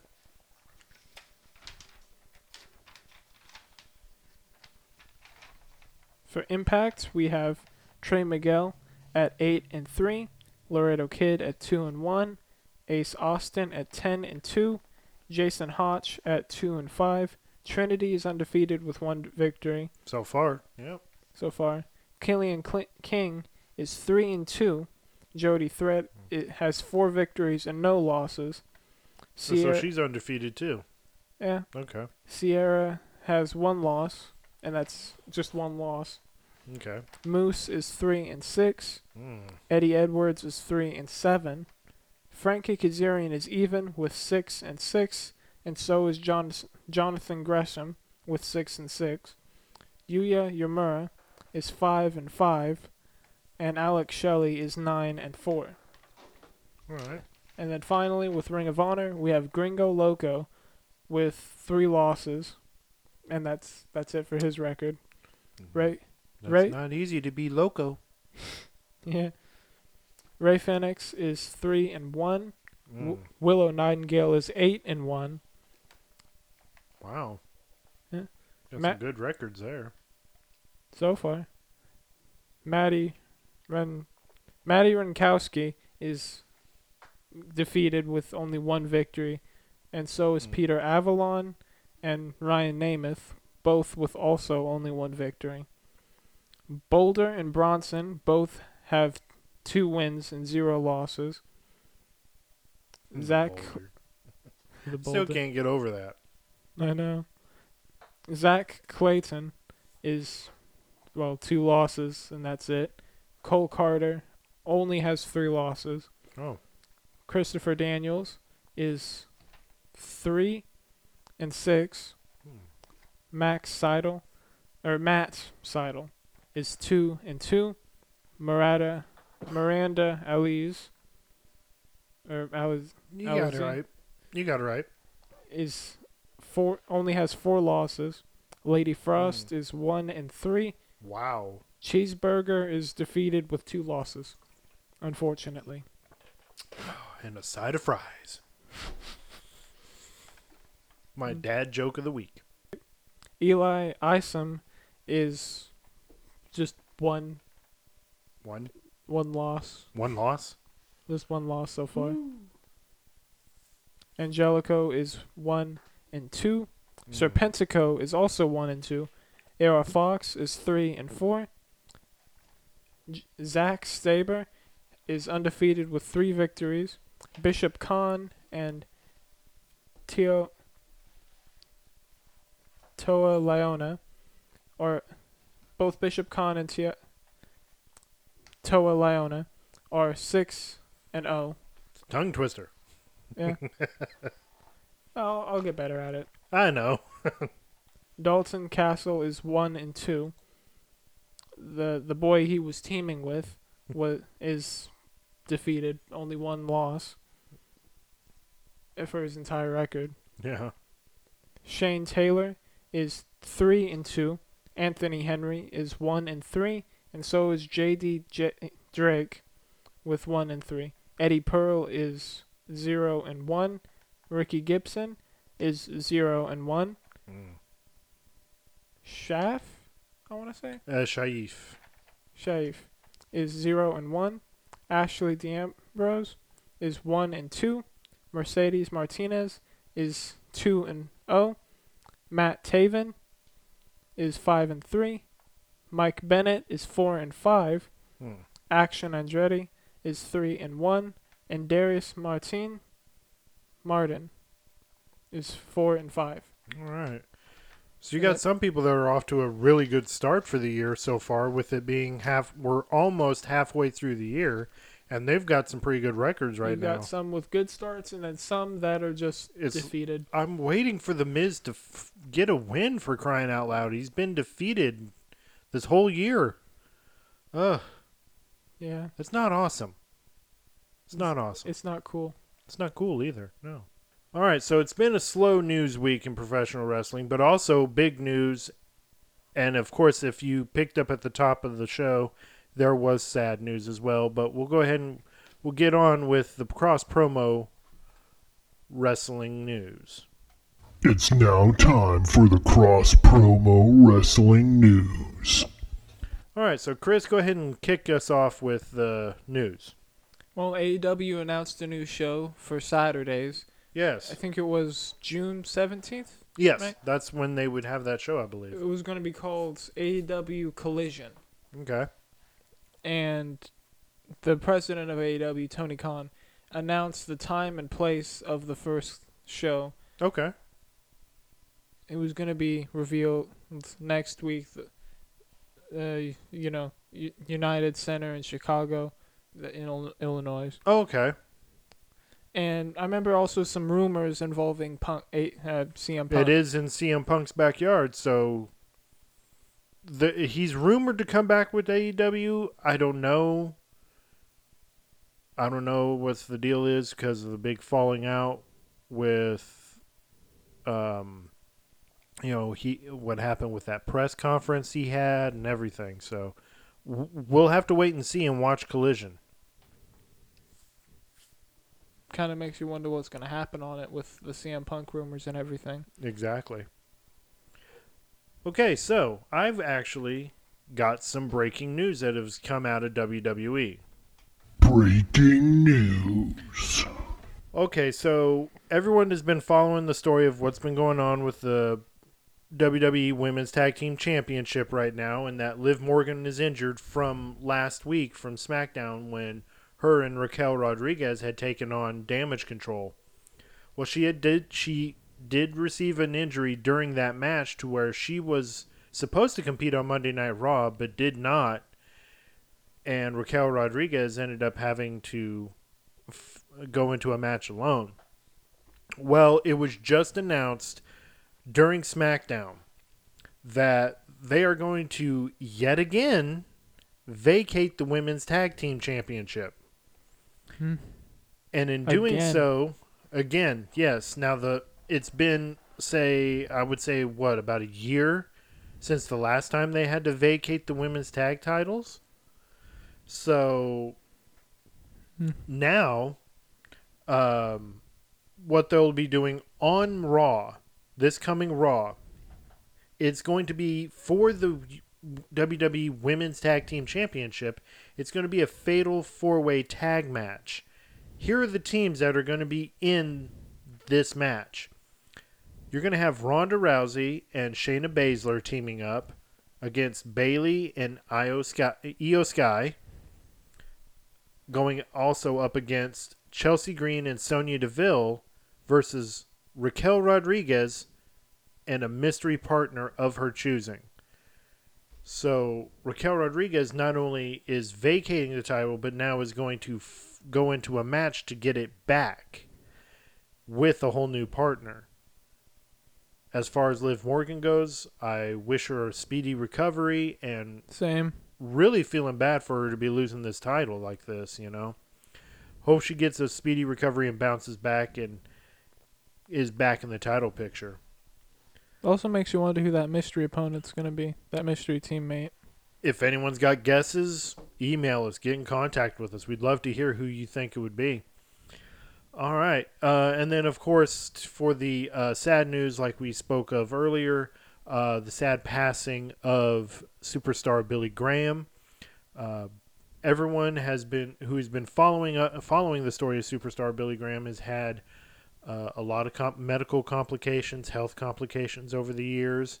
It wasn't until earlier in the week he was uh, then needing to be put on life support. Um, the doctors were talking about trying to take him off of life support, and the light and the white and superstar Billy Graham's wife uh, refusing to do so. Uh, but sadly, uh, went on ahead and had him taken off life support. So, um, um, again, sad news, and uh, we will um, give our thoughts and prayers to uh, Billy Graham's, uh, superstar Billy Graham's family, and um, give them our condolences. All right, now it's time for this week in pro wrestling history. This week in wrestling history. All right, so for this week in pro wrestling history, we start off with back in 1995, the very first World Wrestling Federation In Your House pay per view took place at Syracuse, New York. Uh, this marked uh, their uh, to a monthly pay per view schedule. Uh, WWE. It was uh, a short, a short two hour pay per view with uh, several matches in it. The main event being uh, Diesel going up against Psycho Sid in a no disqualification championship match for the WWE Championship. Um next up for the week, in this week in 1992, Mexican wrestling promotion AAA is officially launched and is still thriving today. So, soon as we're able to, we'll be able to cover results of that sh- uh, weekly show as well. Uh, in this week in history, Verne Gagne became a seven-time A uh, All uh, American Wrestling Association or AWA World Heavyweight Champion when he defeated Mad Dog Vachon in Omaha, Nebraska. Also this week, Bruno Sammartino defeating the Nature Boy Buddy Rogers by submission to to win the WWF World Heavyweight Championship in Madison Square Garden in New York City. Uh, this was the first championship that would change hands. Uh, the this was the first time that the championship would change hands because it was initiated back in the early '60s, and Sammartino is the second was the second champion uh, to win that title. He would reign as champion after that win for eight years. I guess, I guess we'll see if Roman can beat that record. Uh, Roman has only been champion for three years. So Bruno Sammartino's got him beat by five. That's a long time to be champion. Mm-hmm. But I mean, he's got the right deal set up for it. If he's gonna be, I guess, We'll see. not constantly defending his I want to see. I want to know who's going to be facing Roman next, though. That's what I want to know. I don't. I, I don't know. I think he's faced everyone he can. That he and he said that himself too. He says there's no one left. Anyone that he's come up, uh, anyone that's come up against him for the title, he's smashed them. So I don't know who's left. All right. Uh, also, this week in uh, wrestling history, um, British Bulldog Davy Boy Smith had passed away in 2002 uh, at the age of 39 in Canada from a heart attack. Then uh, in 1996, in this week, a uh, very memorable house show took place in Madison Square Garden. And if you are a longtime diehard pro wrestling fan, you will know of what I speak of.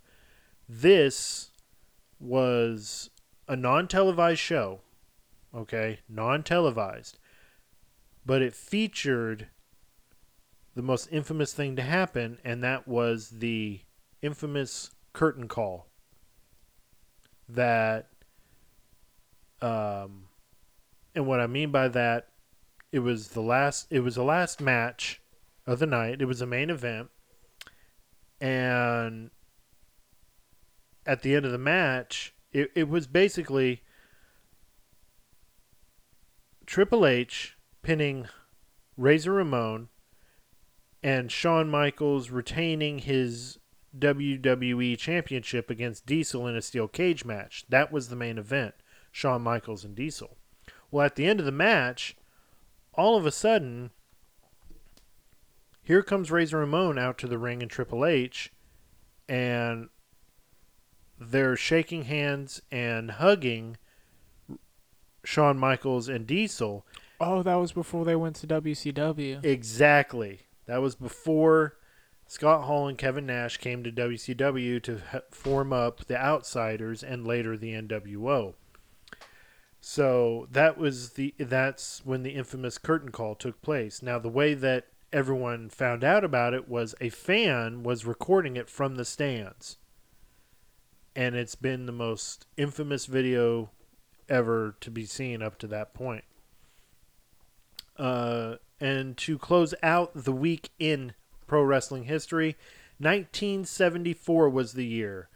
Bruno Sammartino pinned Killer Kowalski in a Texas death match to retain his WWF WWWF, sorry, uh, World Heavyweight title at a house show in Madison Square Garden. It seemed like most of the stuff in history revolves around Madison, Madison Square. Square Garden. Exactly.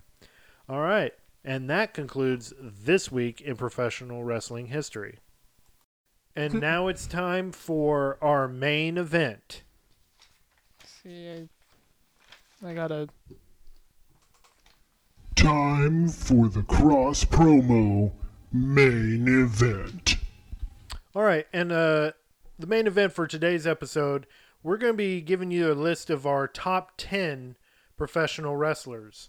And it's our per- own personal favorite wrestlers of all time. This is spanning pretty much multitudes of uh, history.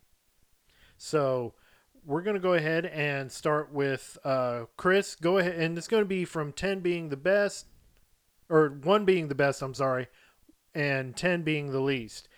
Chris, I'll have you go ahead and start. Start with your uh, number 10 on your list. Mm, see where. No particular order. I again wasn't thinking about ordering it Okay. uh, on least to greatest. Well, I mean, it was supposed to be least to greatest and top 10. But go ahead. Uh, first one is Rey Mysterio. At number 10 for you? It, it was kind of a hard one because there was a bunch of different guys. Right. Uh, and what I was trying to do was you had, of course, you have like factions and tag teams, which I tried to keep out of the list. Because Okay. these are like more, I guess, uh, would it be singles division? Yeah, it'd just be singles division as a singles wrestler. You know, factions and tag teams will go down later in the road on those. We'll Makes start with the singles division. So Rey Mysterio. Okay, what what draws you to have Rey Mysterio on your list, and why did he make it to number ten on your list? Well, uh, with that, it was more, again, elimination. Uh, as far as the order of everything, I, I again I wasn't thinking the, of the order. Right. Um, and with that, I was trying to pick between different names and stuff. Oh, I know it was hard for me too with my list. Well, now I kind of want to see your list. I know. Uh, how how you sorted it down from all the different ones you like. I'll, I'll, favorite. I'll explain it later. You you continue with Rey. uh, but it's a different style compared to most of the other guys, Right. right? And the then the lucha libre style is that what you're referring to? it, it's a different approach to everything, and it, he's not someone that you would always expect to win against, say, a bigger opponent, which I think was a lot of the sto- people he gets pinned, pitted against. Yeah, it was his main factor was he was like the ultimate underdog. The the biggest little man or something like that. Yeah. Yeah. Uh, and then seeing the the storylines, I think he he did one with Batista. Uh, th- this one that just I think wrapped up. I think they're done with that one with Dominik Yeah, for now. because they're on different brands now. Yeah, for now though. Um, a and even well, after now that he's seems to be kind of done with teaming with Dominik, since again they're on different brands and that whole falling out. You there. mean going up against Dominik, not not teaming. Didn't wasn't weren't they a tag team at one point? In the beginning, yeah. They were the first father son tag team in WWE history. Yeah. Okay. And next is Kevin Owens. Well, I got to give my top Oh, 10. Oh yeah, that's right. We're taking turns, remember? I forgot. We had this plan, folks. Sorry. We did. I forgot the plan. All right. we had this structured, man. Come on. Okay. Uh, number 10 for me, I put The Miz. Oh yeah. I mean, yeah, a lot of people, you know, find him irritating. I find him hilariously funny and talented. I mean, yeah, he does list his accolades all the time, you know. A movie star, yes. But, I mean, the guy's history, he came from reality TV. Okay, he came from the real world on MTV. I can't remember which season or show. They all blend together to me, really. But he had aspirations to be a professional wrestler even then and worked his way through tough enough and then made it into WWE and he he has the the historic story where he was um, having to change in the restrooms in the arenas, not in the locker rooms, because I guess the other wrestlers wasn't accepting him, and um, you know, eventually he was able to change in the locker rooms and everything, but it was it was a rough start for him, and then he accumulated up to the status he's at now. You know, where he's got. Uh, he's a Grand Slam champion now, and I don't remember hearing the bathroom story, so that, yeah, that was a surprise. it, it was it was you know it was rough for him when he was getting started in WWE. So um, he's a great he's a great he is I know I'm stuttering a lot. I know. I'm sorry. You love to hate him. He's like especially with that Dexter storyline he was. oh uh, I, yeah, was especially with that. Dexter storyline. But I mean, you love to hate him. I enjoy him because he's hilarious and you know he's en- entertaining and everything, and he's a heck of a wrestler too. So I mean, he's got he's got a lot backing him up on that. So that's my number ten. So going on to number nine, Kevin Owens. Kevin Owens. Okay, why I'm a- Kevin Owens? Again, remember that last man standing match between him and Roman, right? Yeah, you talked about that on the last episode. Yeah. That's that. That's one of my favorite matches. Okay. And I think recently he had um, a, another rivalry uh, with a guy that's on both of our favorites lists. Okay. Probably. okay. I'm willing to bet that he's on both of our lists. Okay. We'll find out. Yeah. Uh, and then now you have his storyline with going against the Bloodline, and now he's teaming with Sami, and they're tag team champions now. Right. So that's that was interesting to follow that along. Okay. Well, oddly enough, I've got Kevin Owens at number nine as well. So that I did I didn't know uh, that- that's I was kinda not funny. expected that at all. yeah, that, that that's kind of funny that you got it on there. Now, And we I- did our list separate. Yeah, we, we did our list separate. So I, I like Kevin Owens because, you know, he's a he's a wrestling fan at heart, and I honestly he's got a passion for it. He's got a passion for it, yeah, and his the way he cuts his promos and the way he talks on the microphone. I mean, it's hilarious. It's great. I mean, you saw it on on uh, on several episodes of Raw and everything. Whenever he's talking, you know, and as soon as it got like uh, last week w- dealing with Imperium. I mean, I the, thought that was this week. no, no, no. It was last week when the oh yeah, the finger in the face. The first two guys. Yeah, yeah. The way he handled that, it was so well, and I mean the way he talks during interviews and everything. He's it, he seems almost like a modern day Stone Cold Steve. Oh, excuse me, modern day Stone Cold Steve Austin. Which is appropriate because he got one of his moves that he's using, the stunner. Well, that and you know he faced Stone Cold Steve Austin at this last WrestleMania, uh, the previous WrestleMania. So, I, and not only that, he he can wrestle. Uh, he came up from the Indies into NXT, and now he's on the main roster. I'm, I've watched his career when he was in Ring of Honor, and then moved up to NXT, and then WWE. I mean, that's he's on my top ten. Granted, I've got a long list of favorite wrestlers, but my top ten, he's at number nine. Going continuing on, who you got for number eight? Belair, Bianca Belair. Bianca. Be- oh, you went you went female wrestler. Okay, all right. Why Bianca? You, it's someone you want to root for, right? And they they worked hard for this. They're supposed to be the best of at least the singles division on the women's side, right? Right, And at one point, even picking up Otis, right. which we haven't seen a whole lot of people do. Yeah, You remember that, right? shock- I remember that. That that shocked me. I was like, how in the heck, you know?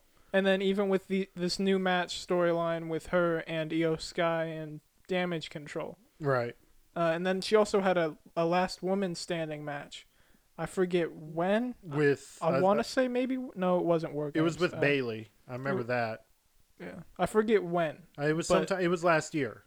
I remember it was last year. A golf cart was involved. I mean, She ended up getting trapped uh, in like the corner of the ring, if I remember right. yeah, And it, it was a good match.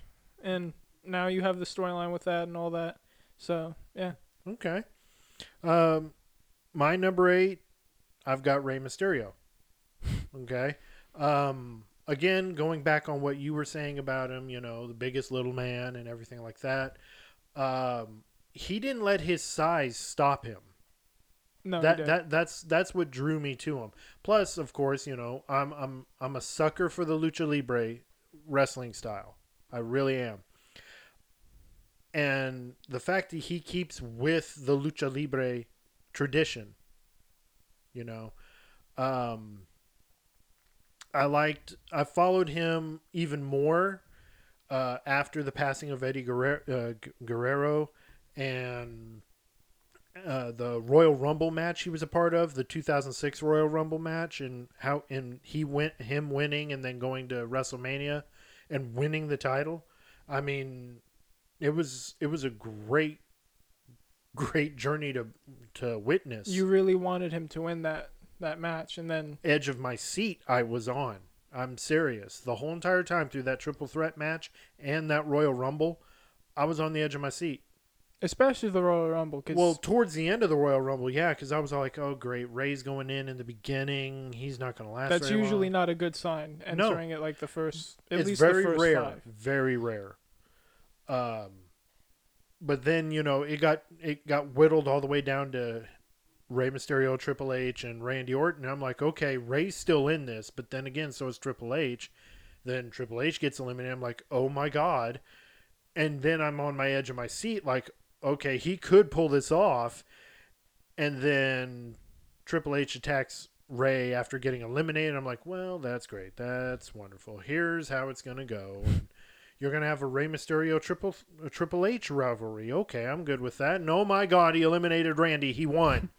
it was that kind of. It, I, it's ex- word You for didn't word. know what was gonna happen. yeah.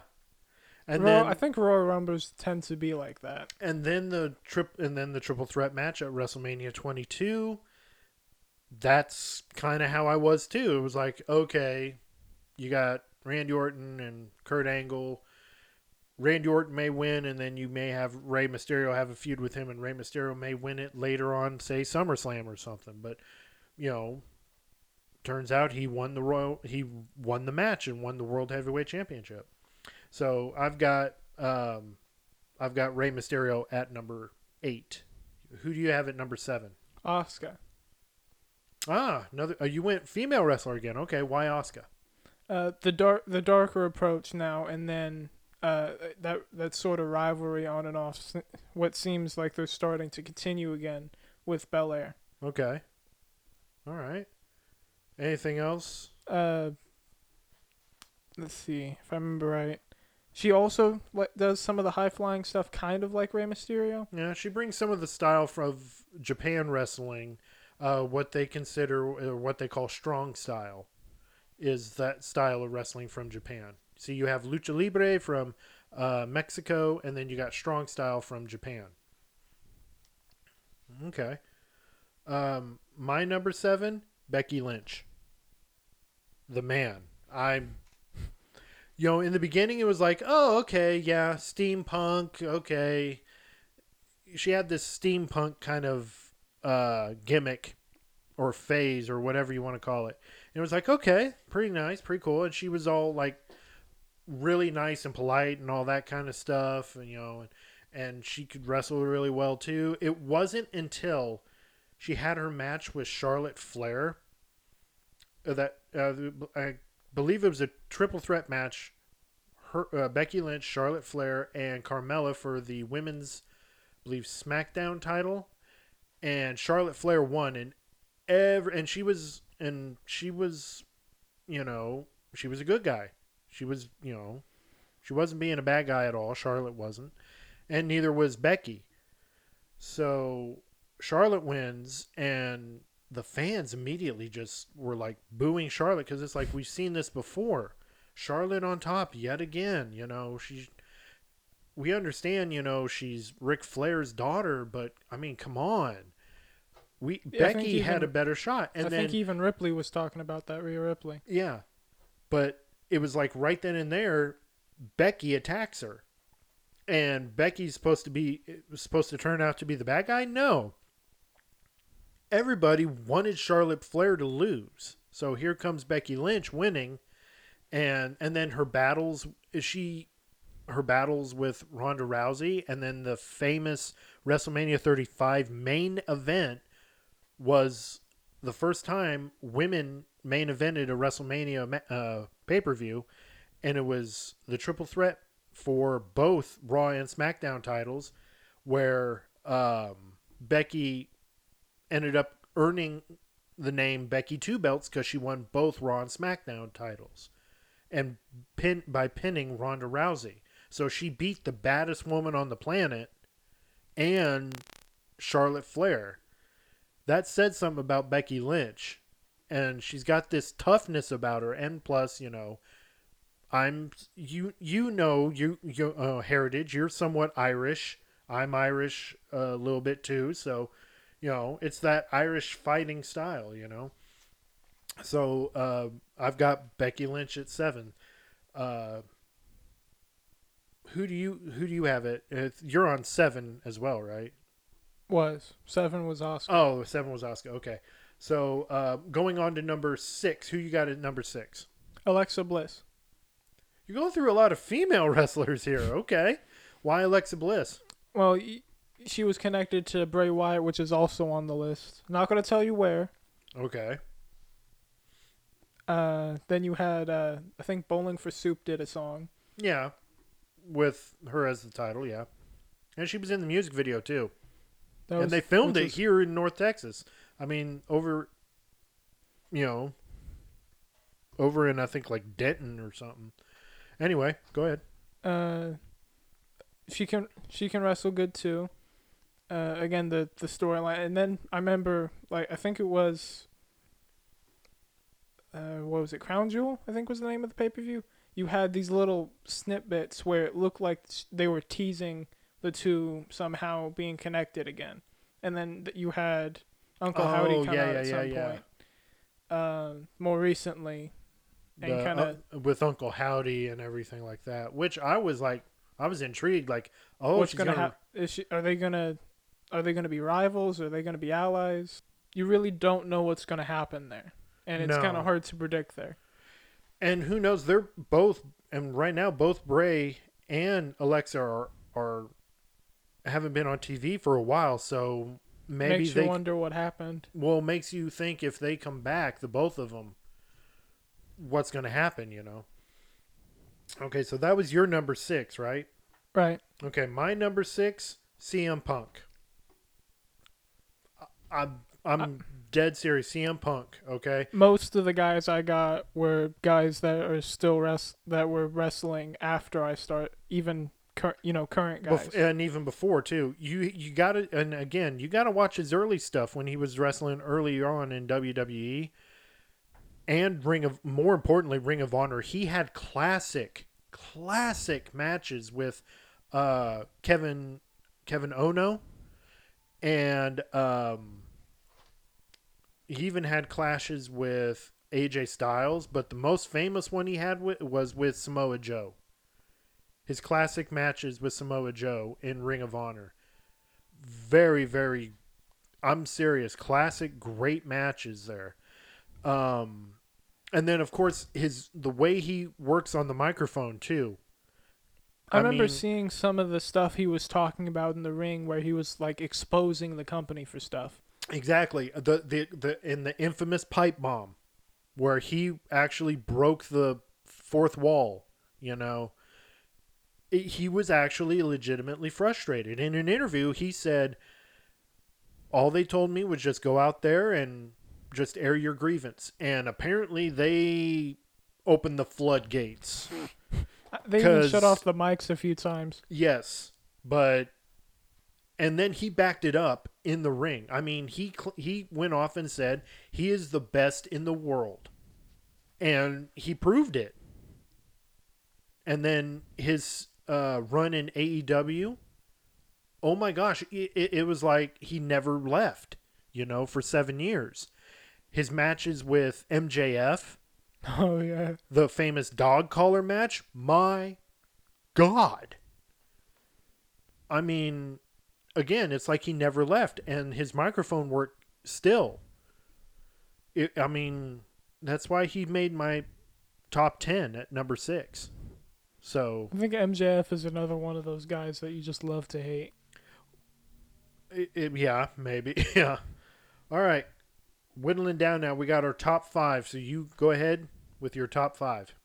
This might be kind of funny, but uh, Bray Wyatt, Bray Wyatt. Okay, how's it funny?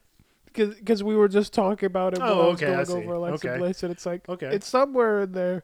He's somewhere in there, but and then it, and then right next thing, I'm talking about him. Okay, uh, Uh, so uh, why Bray Wyatt? The the presentation of it, you know, it's there's a certain mystery to it. Right. Okay, Like with LA Knight, you yeah. Sorry. Sorry, it's like if you mention Stone Cold, what? It it happens. Okay, enough of the impressions. Continue. and I think they even were about to start like this this thing going on between him and Bobby Lashley. Don't know what happened there, but when he comes back, that would be interesting to see. Because so I, far, I really would love for Bray Wyatt to come back. yeah, I really would. And then, I mean, and his brother, Bo Dallas, who is his brother. Um, it'd be nice to have them come back too. And, I mean, really dominate the tag team division, get a good faction going. And that's the dream fantasy faction there. He builds up the, uh, the Firefly house. Firefly Funhouse. Yeah, that would be the faction, and you have it up go up against the Judgment Day. That would be cool. That would be epic. That would be that's money right there. That you, You- would you got- already. I would be slapping my debit card on the table. You take my shut up and take my money. I'll I'll buy all the merch for it. You know, that that's That, that that that now that you bring that up, that would be something I want to see. Just see how it would go. You know, you got especially some of the reactions to it exactly from some from not only fans but the wrestlers too. yeah. Like how you think Dom's gonna react? You know, the hardened criminal of the Judgment Day. Oh please! Spent a weekend in county for crying out loud. It wasn't prison. Come on, really? That whole thing He'd with him, probably be scared. him going off, going, "I'm hard now. I'm a criminal." Oh, He's a water. you don't know what it's like in prison, dude. You're in prison for you're in jail, county jail. That isn't nothing, you know. You you got you got Mike Tyson going, Susie man.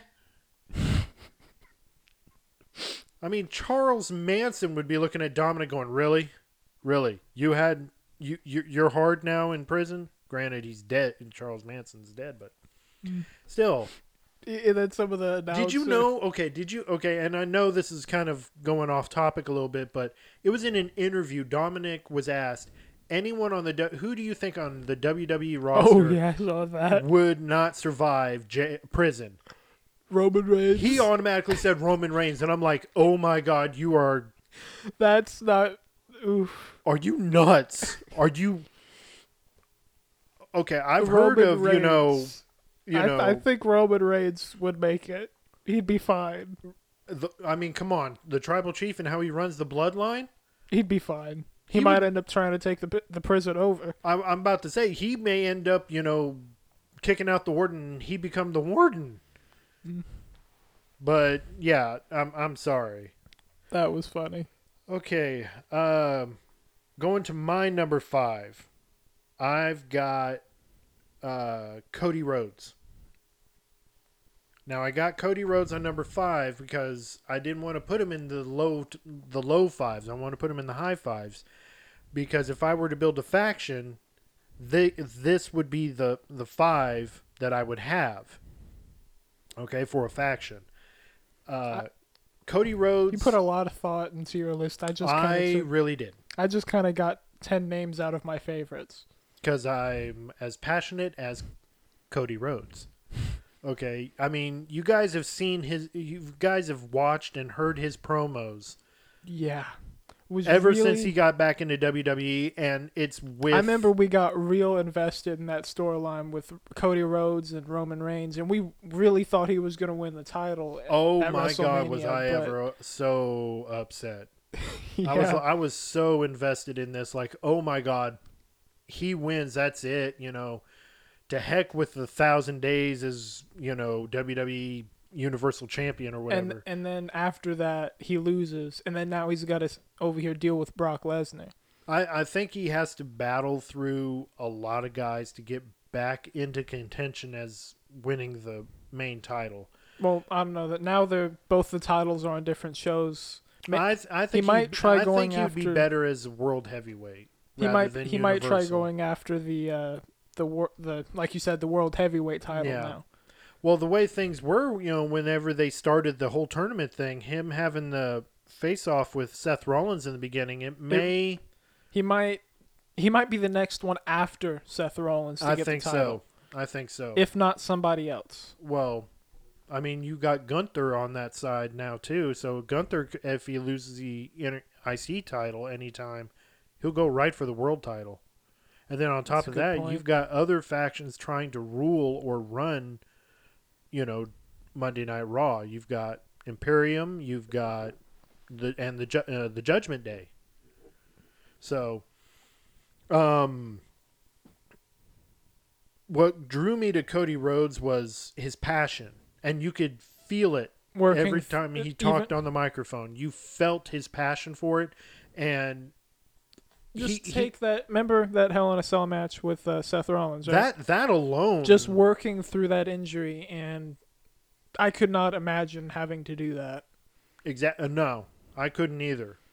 But he managed to do it, and um, more respect to him on that. I mean, and that's why he's on my top five. If I were to make a faction of five guys, these five guys that are, that I present next, well, four guys now, I would that would be who I present on my faction, and Cody Rhodes would be right there. Who do you have as uh, number five, or did you already say number five? I I'm- said five. I'm losing track here. okay, who'd you have as number four? Seth freaking Rollins. Okay, why Seth?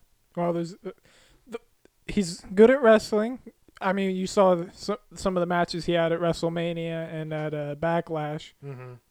and then you have he just seems to enjoy himself when he comes out. Right, every time. Every time he's and, always and the and the music, always dancing and smiling. Yeah, it's something to see. and he and in a I think it's good that he's in contention in that tournament now. Yeah. In the final, the final two. he said in an interview it was time for a change. You know, and he wants and I like his intentions. It's change for the better. Yeah.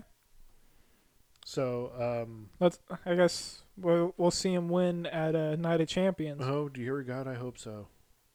I really do. Um, my number four is Eddie Guerrero, the late great Eddie Guerrero. He had passion for for wrestling too. He well, yeah, he him and The the way him he and delivered Cody come from a line of a wrestling family. Eddie Guerrero a lot longer because you know the story goes with Eddie's dad. He went in to pre- uh, train for boxing, and it turned out to be pro wrestling, and the legend grew from there. Um, I liked his in. I I love. I, you know, I loved Eddie as a wrestler because And he, also brought uh, lucha libre style to to wrestling. he brought it more attention, yes. And him and Rey Mysterio, the classic Halloween Havoc rivalry they had, as well as ma- uh, many other matches they had, but the one in Halloween Havoc was the one that kicked it off and started it all. From bell to bell, great match.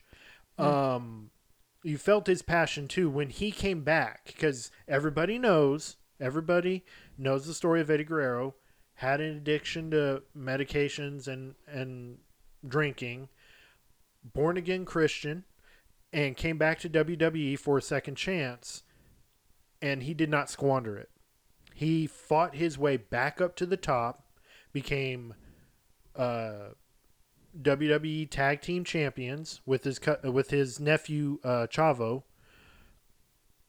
became United States champion whenever they reintroduced the United States Championship and brought it into WWE.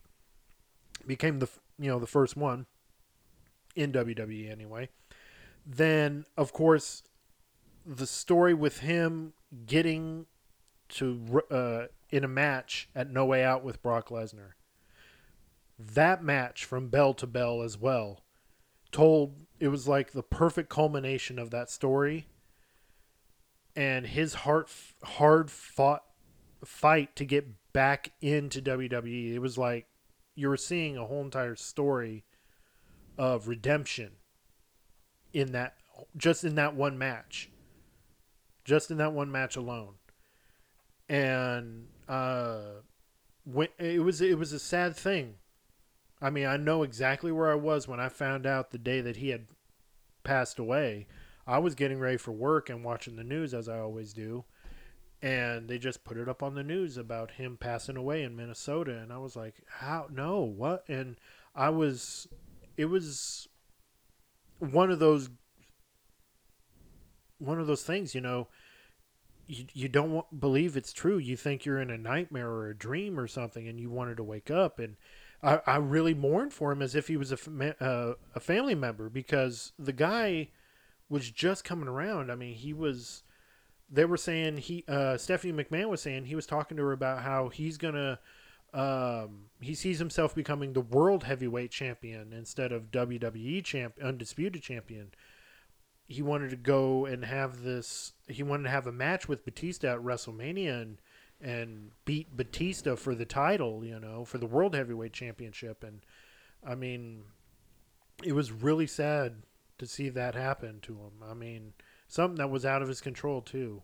Uh was it was with heart failure. It was you know, his body that had taken a toll and doing those and doing the, you know, the drug addiction and uh, you know, alcohol. It took his toll, it took a toll on his body. He was about around my age, close to my age, if not, I think uh, a year older than me when he passed away. So it was it was a real sad time. Um, but he he makes it in my top five. If I were to make a faction, it would be you know with Eddie at number four. Uh, so who do you have at number three? Your top Dexter. three. Dexter. Okay, you got Dexter Lumis. Why Dexter? The the the storyline and presentation between him and the Miz just it was so it was funny to see where just you have this guy just staring and this and then Miz just terrified, Mm-hmm. not knowing what to do, just not wanting to be anywhere near him. Yeah. Uh, unfortunately, I picked that story up towards like the middle of it, Right. but it was still funny to see just the back and forth between those two and then to find out that Miz actually hired him to it it was kind of faked you know where you had Miz paying him oh, right, right, right, right. Yeah. and And, and, then, then, the- that backfired on the Miz and then that was funny yeah, that was a great. That was so dang hilarious. just I- come out of places you wouldn't expect like under the ring during that cage match that was that was a meme on, on its own. it was I mean, just alone right there. Mm. Okay, number four. I have. Did I say number four? Or no, number three. We're on number three. yeah Right. Okay. Woo. Um, and I know this, and these were tough decisions for me too. I mean, real tough. And I know a lot of people are probably yelling at me like, "Oh my God, why isn't he in your top ten or anything?" This is just I forgot a few guys because it's like top 10 yeah, I want with the with some of these. It's like I wanted I want to put more of these people in here I do too. I do too so much. because I know that with some there's also some funny reactions I could have gotten out of you. That would have been funny to see. Okay, well, um, see, my number three, it, it would have to be, it would have to be the Undertaker. Oh yeah, the the the story legend of the Undertaker. I mean, thirty years. Thirty years, and I witnessed it all. I wit- witnessed the whole entire career of the Undertaker. From him coming into WWE in 1990, I was I was in kindergarten Oof. when he came into WWE, and just here two years ago, retires. Pa- I think he even passed. It was, remember that weird whisper thing he did with Bray Wyatt. I think I th- it was him was like- passing the torch on to Bray Wyatt. uh, I yeah, personally think so, same. and Don't know what he whispered, but it, it was kind like you said, passing the torch. I don't know. I think he was saying this is your yard now, or something to that effect, or We'll just have to wait till he brings it up later. I If don't it know. gets Uh, brought up no, actually, he was interviewed. Bray Wyatt was, and he says that's something that I'm never gonna say. What he said, and it was it wasn't negative. He hinted. He kind of gave us little little let us in a little bit on. He said, it, you know, what he said. It wasn't negative at all. It was very encouraging, and I'm honored in what and what he said to me. So that tells me there he's passing the torch on to Bray now. And I'm real that's why I'm really wanting Bray to come back. And it's much needed now more than ever. Would he be Uh, a free agent, or would they have to sign him with one of the shows? If they sign him to a show, I would love for him to go to Raw. Yeah, I don't want to see him on SmackDown. I want to see him on Raw because that seems to be the where everything is like right at. It's the center of WWE's universe, you know. Uh, but yeah, Undertaker at number three for me. S uh, what about number two for you? Stone Cold. Stone Cold Steve Austin. Okay, I think I got an idea who your number one is now. I think I do because okay, why Stone Cold? It's funny to see some of the stuff he does. He over here stuns somebody, and then I remember at one point it was just over here rapid middle fingers coming from him. Oh, yeah. it's it's it's funny to see the way he acts. Uh, I remember he put on a really good match against Triple H. Uh, two out of three falls. So Yeah, the that's one that you mentioned uh, last week. that was another one of my favorites there. Okay. Um, he had a, he had a good rivalry with a bunch of people. The The Rock, I think Vince Vince, Vince McMahon at some point. uh, again, like I said, Triple H. right. Uh, want to say Bret Hart. Yeah, rivalry Bret the him. Hitman Hart.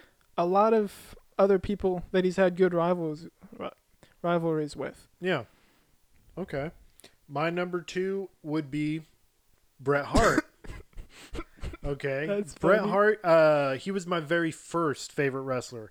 When I first started watching wrestling, it was in 1989. I couldn't make heads or tails of what hap- what was going on, because the only th- the first thing that stood out in my memory of professional wrestling was the story behind the WrestleMania 5 main event match between Hulk Hogan and Macho Man. Only thing I remember is them fighting in the uh, dressing room after uh, Macho Man was like thrown out of the ring and he was tossed into Miss Elizabeth, and Miss Elizabeth was carried to the backstage area by Hulk Hogan, leaving Macho Man by himself in the arena.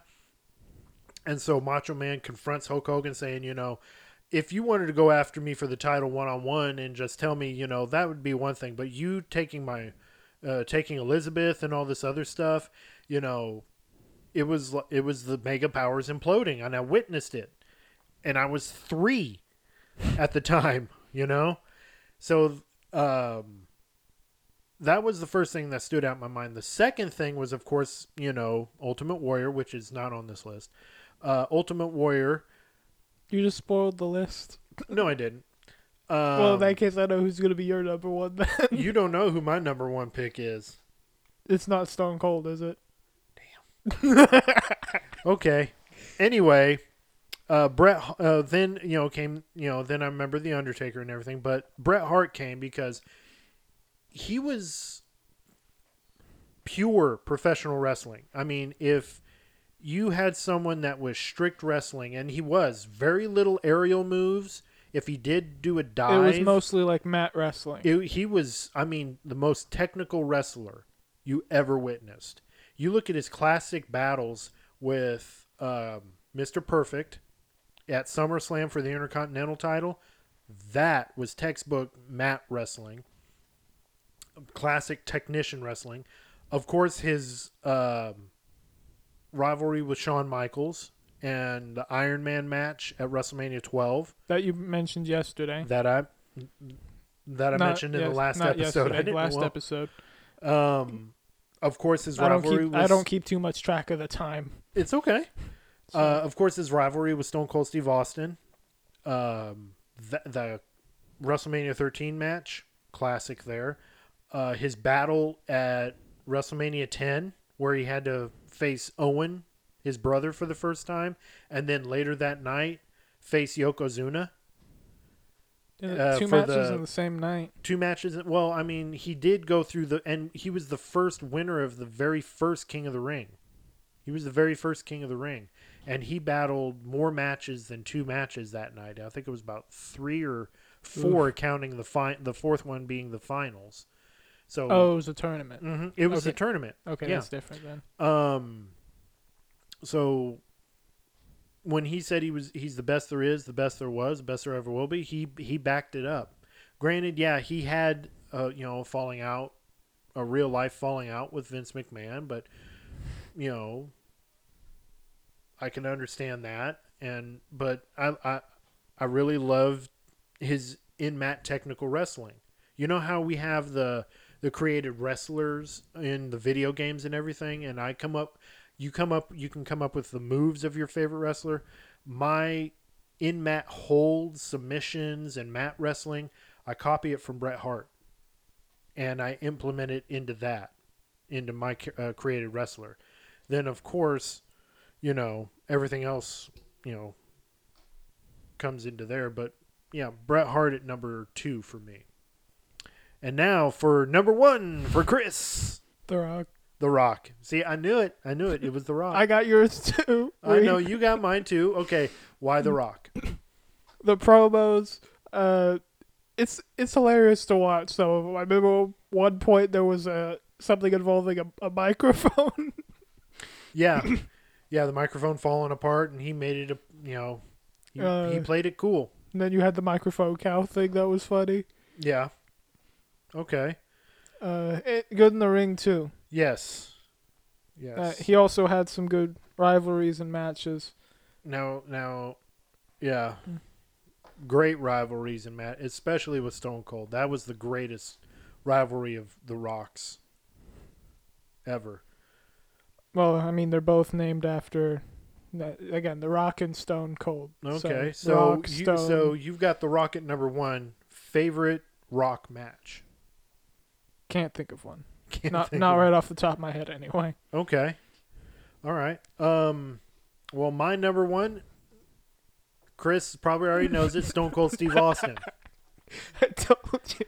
No, uh, yeah. Well, sorry for okay. spoiling it. Then sorry.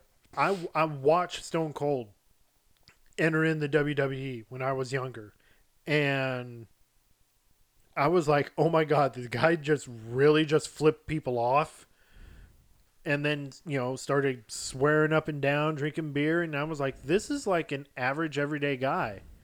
And then his his rivalry with Bret Hart, and then of course his great rivalry with The Rock. They had when it came to the WrestleMania matches, they had the best of three. And they had three main event WrestleMania matches.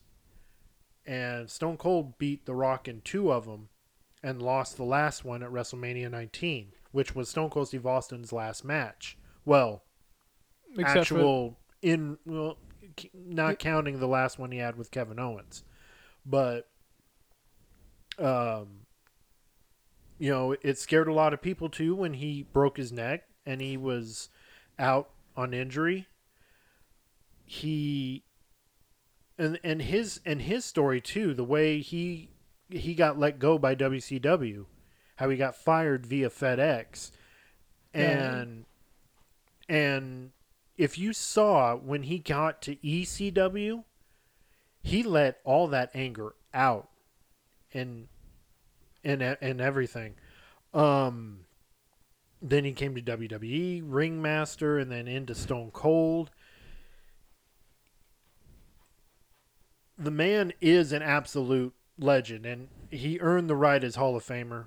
I, I, I like him. He's like number one in my book as far as on my top ten. Now, I know The Rock is like right there. If I say there had to have been a tie, it would be be between The Rock and Stone Cold because It's a good thing I wasn't like actually ranking mine and just wrote notes I, on a list. I'm, and I know a lot of people are like, "Well, how come The Rock isn't in your list then, Kevin?" And it's like, I'm sorry, but it was you a tie, it's, it's some kinda, of these. It was hard. I ended It's- up writing down 20 people. Oh no! You know, I ended up writing 20 people on my list, and I was like, "Oh my god!" And I got to whittle this down to 10. And I'm like, I kind of thought it would be more than twenty. You should have saw my first list. I'm over here like writing them, and then I'm marking them out. I'm like, no, I got to put him in here, and then I'm I'm I'm That's why I didn't make it like a ranking system because that's. I don't know. I haven't thought too much about how much more I like some people over others. I just kind of enjoy watching all of them a lot. Same here. And I mean, And I, that's why they're and- my and then, and then I've got the classic ones too. You know, these are I guess these are honorable mentions in a way. I guess I guess because we didn't do a That's- top 20 or top 30, that's but a lot of honorable mentions. Though I thought your list was good. I, I think the extended list is at least thirty. I want to say at least thirty. So honorable mentions for me. I'm gonna be listing classics here. Uh, Macho Lightning Man, round. Randy Savage, Dusty Rhodes. Um, I'm gonna say also Mr. Perfect, Jake the Snake Roberts. These are guys during the golden era and and everything like that. Um, because I grew up watching them. And no, I'm not that old, despite what Chris may say I was born in 86. Come on now. My first birthday was on the same day WrestleMania 3 happened. I turned a year old when Hulk Hogan slammed Andre. For some of you, yes, that, that's old. But um I, you know, I've I've got a lot of legends as in my list too. So, yeah. I don't know about you, but you may have and the grit the list may change and it may grow over time because there's new talent coming in all the time. You're we're looking at nxt and it's like wow. And also aew we, we're looking at aew too and there's some that are adding onto the list too. Like and, and some of them are like, old uh, former WWE talents. yeah. And well some of them for me it's like um el, um el Hijo del uh, Vikingo. I'm watching that guy and i'm like that's lucha libre times if i were to quote dragon ball z over 9000 you what, know What about the Lucha Brothers? the lucha brothers too god their cage match with uh I remember you showed me that one. the cage match with the Young Bucks, that one was like epic. So not just lucha libre style, just wrestling in general, AEW. I mean, and WWE. WWE is also bringing up other talent. There are other promotions. You watch other promotions, and you're starting to see the younger guys really stepping it up, and really trying to grasp that that spotlight. Like, hey, you know, you may be looking at Roman Reigns and his long title reign, but look at what I'm doing over here. I'm over here actually, you know, They're trying to earn your I'm try- acknowledgement it- rather than ex- demanding it, exactly. which yes. is what uh, Triple H was saying about the new champion. So yes, that's the, funny. the new champion would have his acknowledgement earned and not demanded. So, okay, well, that pretty much wraps up our uh, top 10 list. All right, so that's pretty much it for uh, for us this week on the Cross Promo Wrestling Podcast. Hope you guys enjoyed the episode. Feel free to email us or get us get in contact with us on our social media sites. With that said, we're going to go ahead and tap out for this week. So, we got one exciting full week coming up. We got Lots of pay per views. we got four pay per views that we're going to be covering next week. So we're going to have again two separate episodes where we're going to have cover the whole entire week, of the results and another episode, a special edition episode of the Cross Promo Show, where we're going to be covering all four pay per views from Impact, WWE, AEW, and NXT. So, again, get in touch with us through our email account. Our email is crosspromopod at gmail.com. Feel free to check us out on Facebook, Twitter, TikTok, and we have just recently opened up a page on YouTube. So stay tuned with that. We'll be coming up with new videos here pretty soon. As far as the Cross Promo Podcast Show, I'm Kevin. And I'm Chris. We, We gone. gone.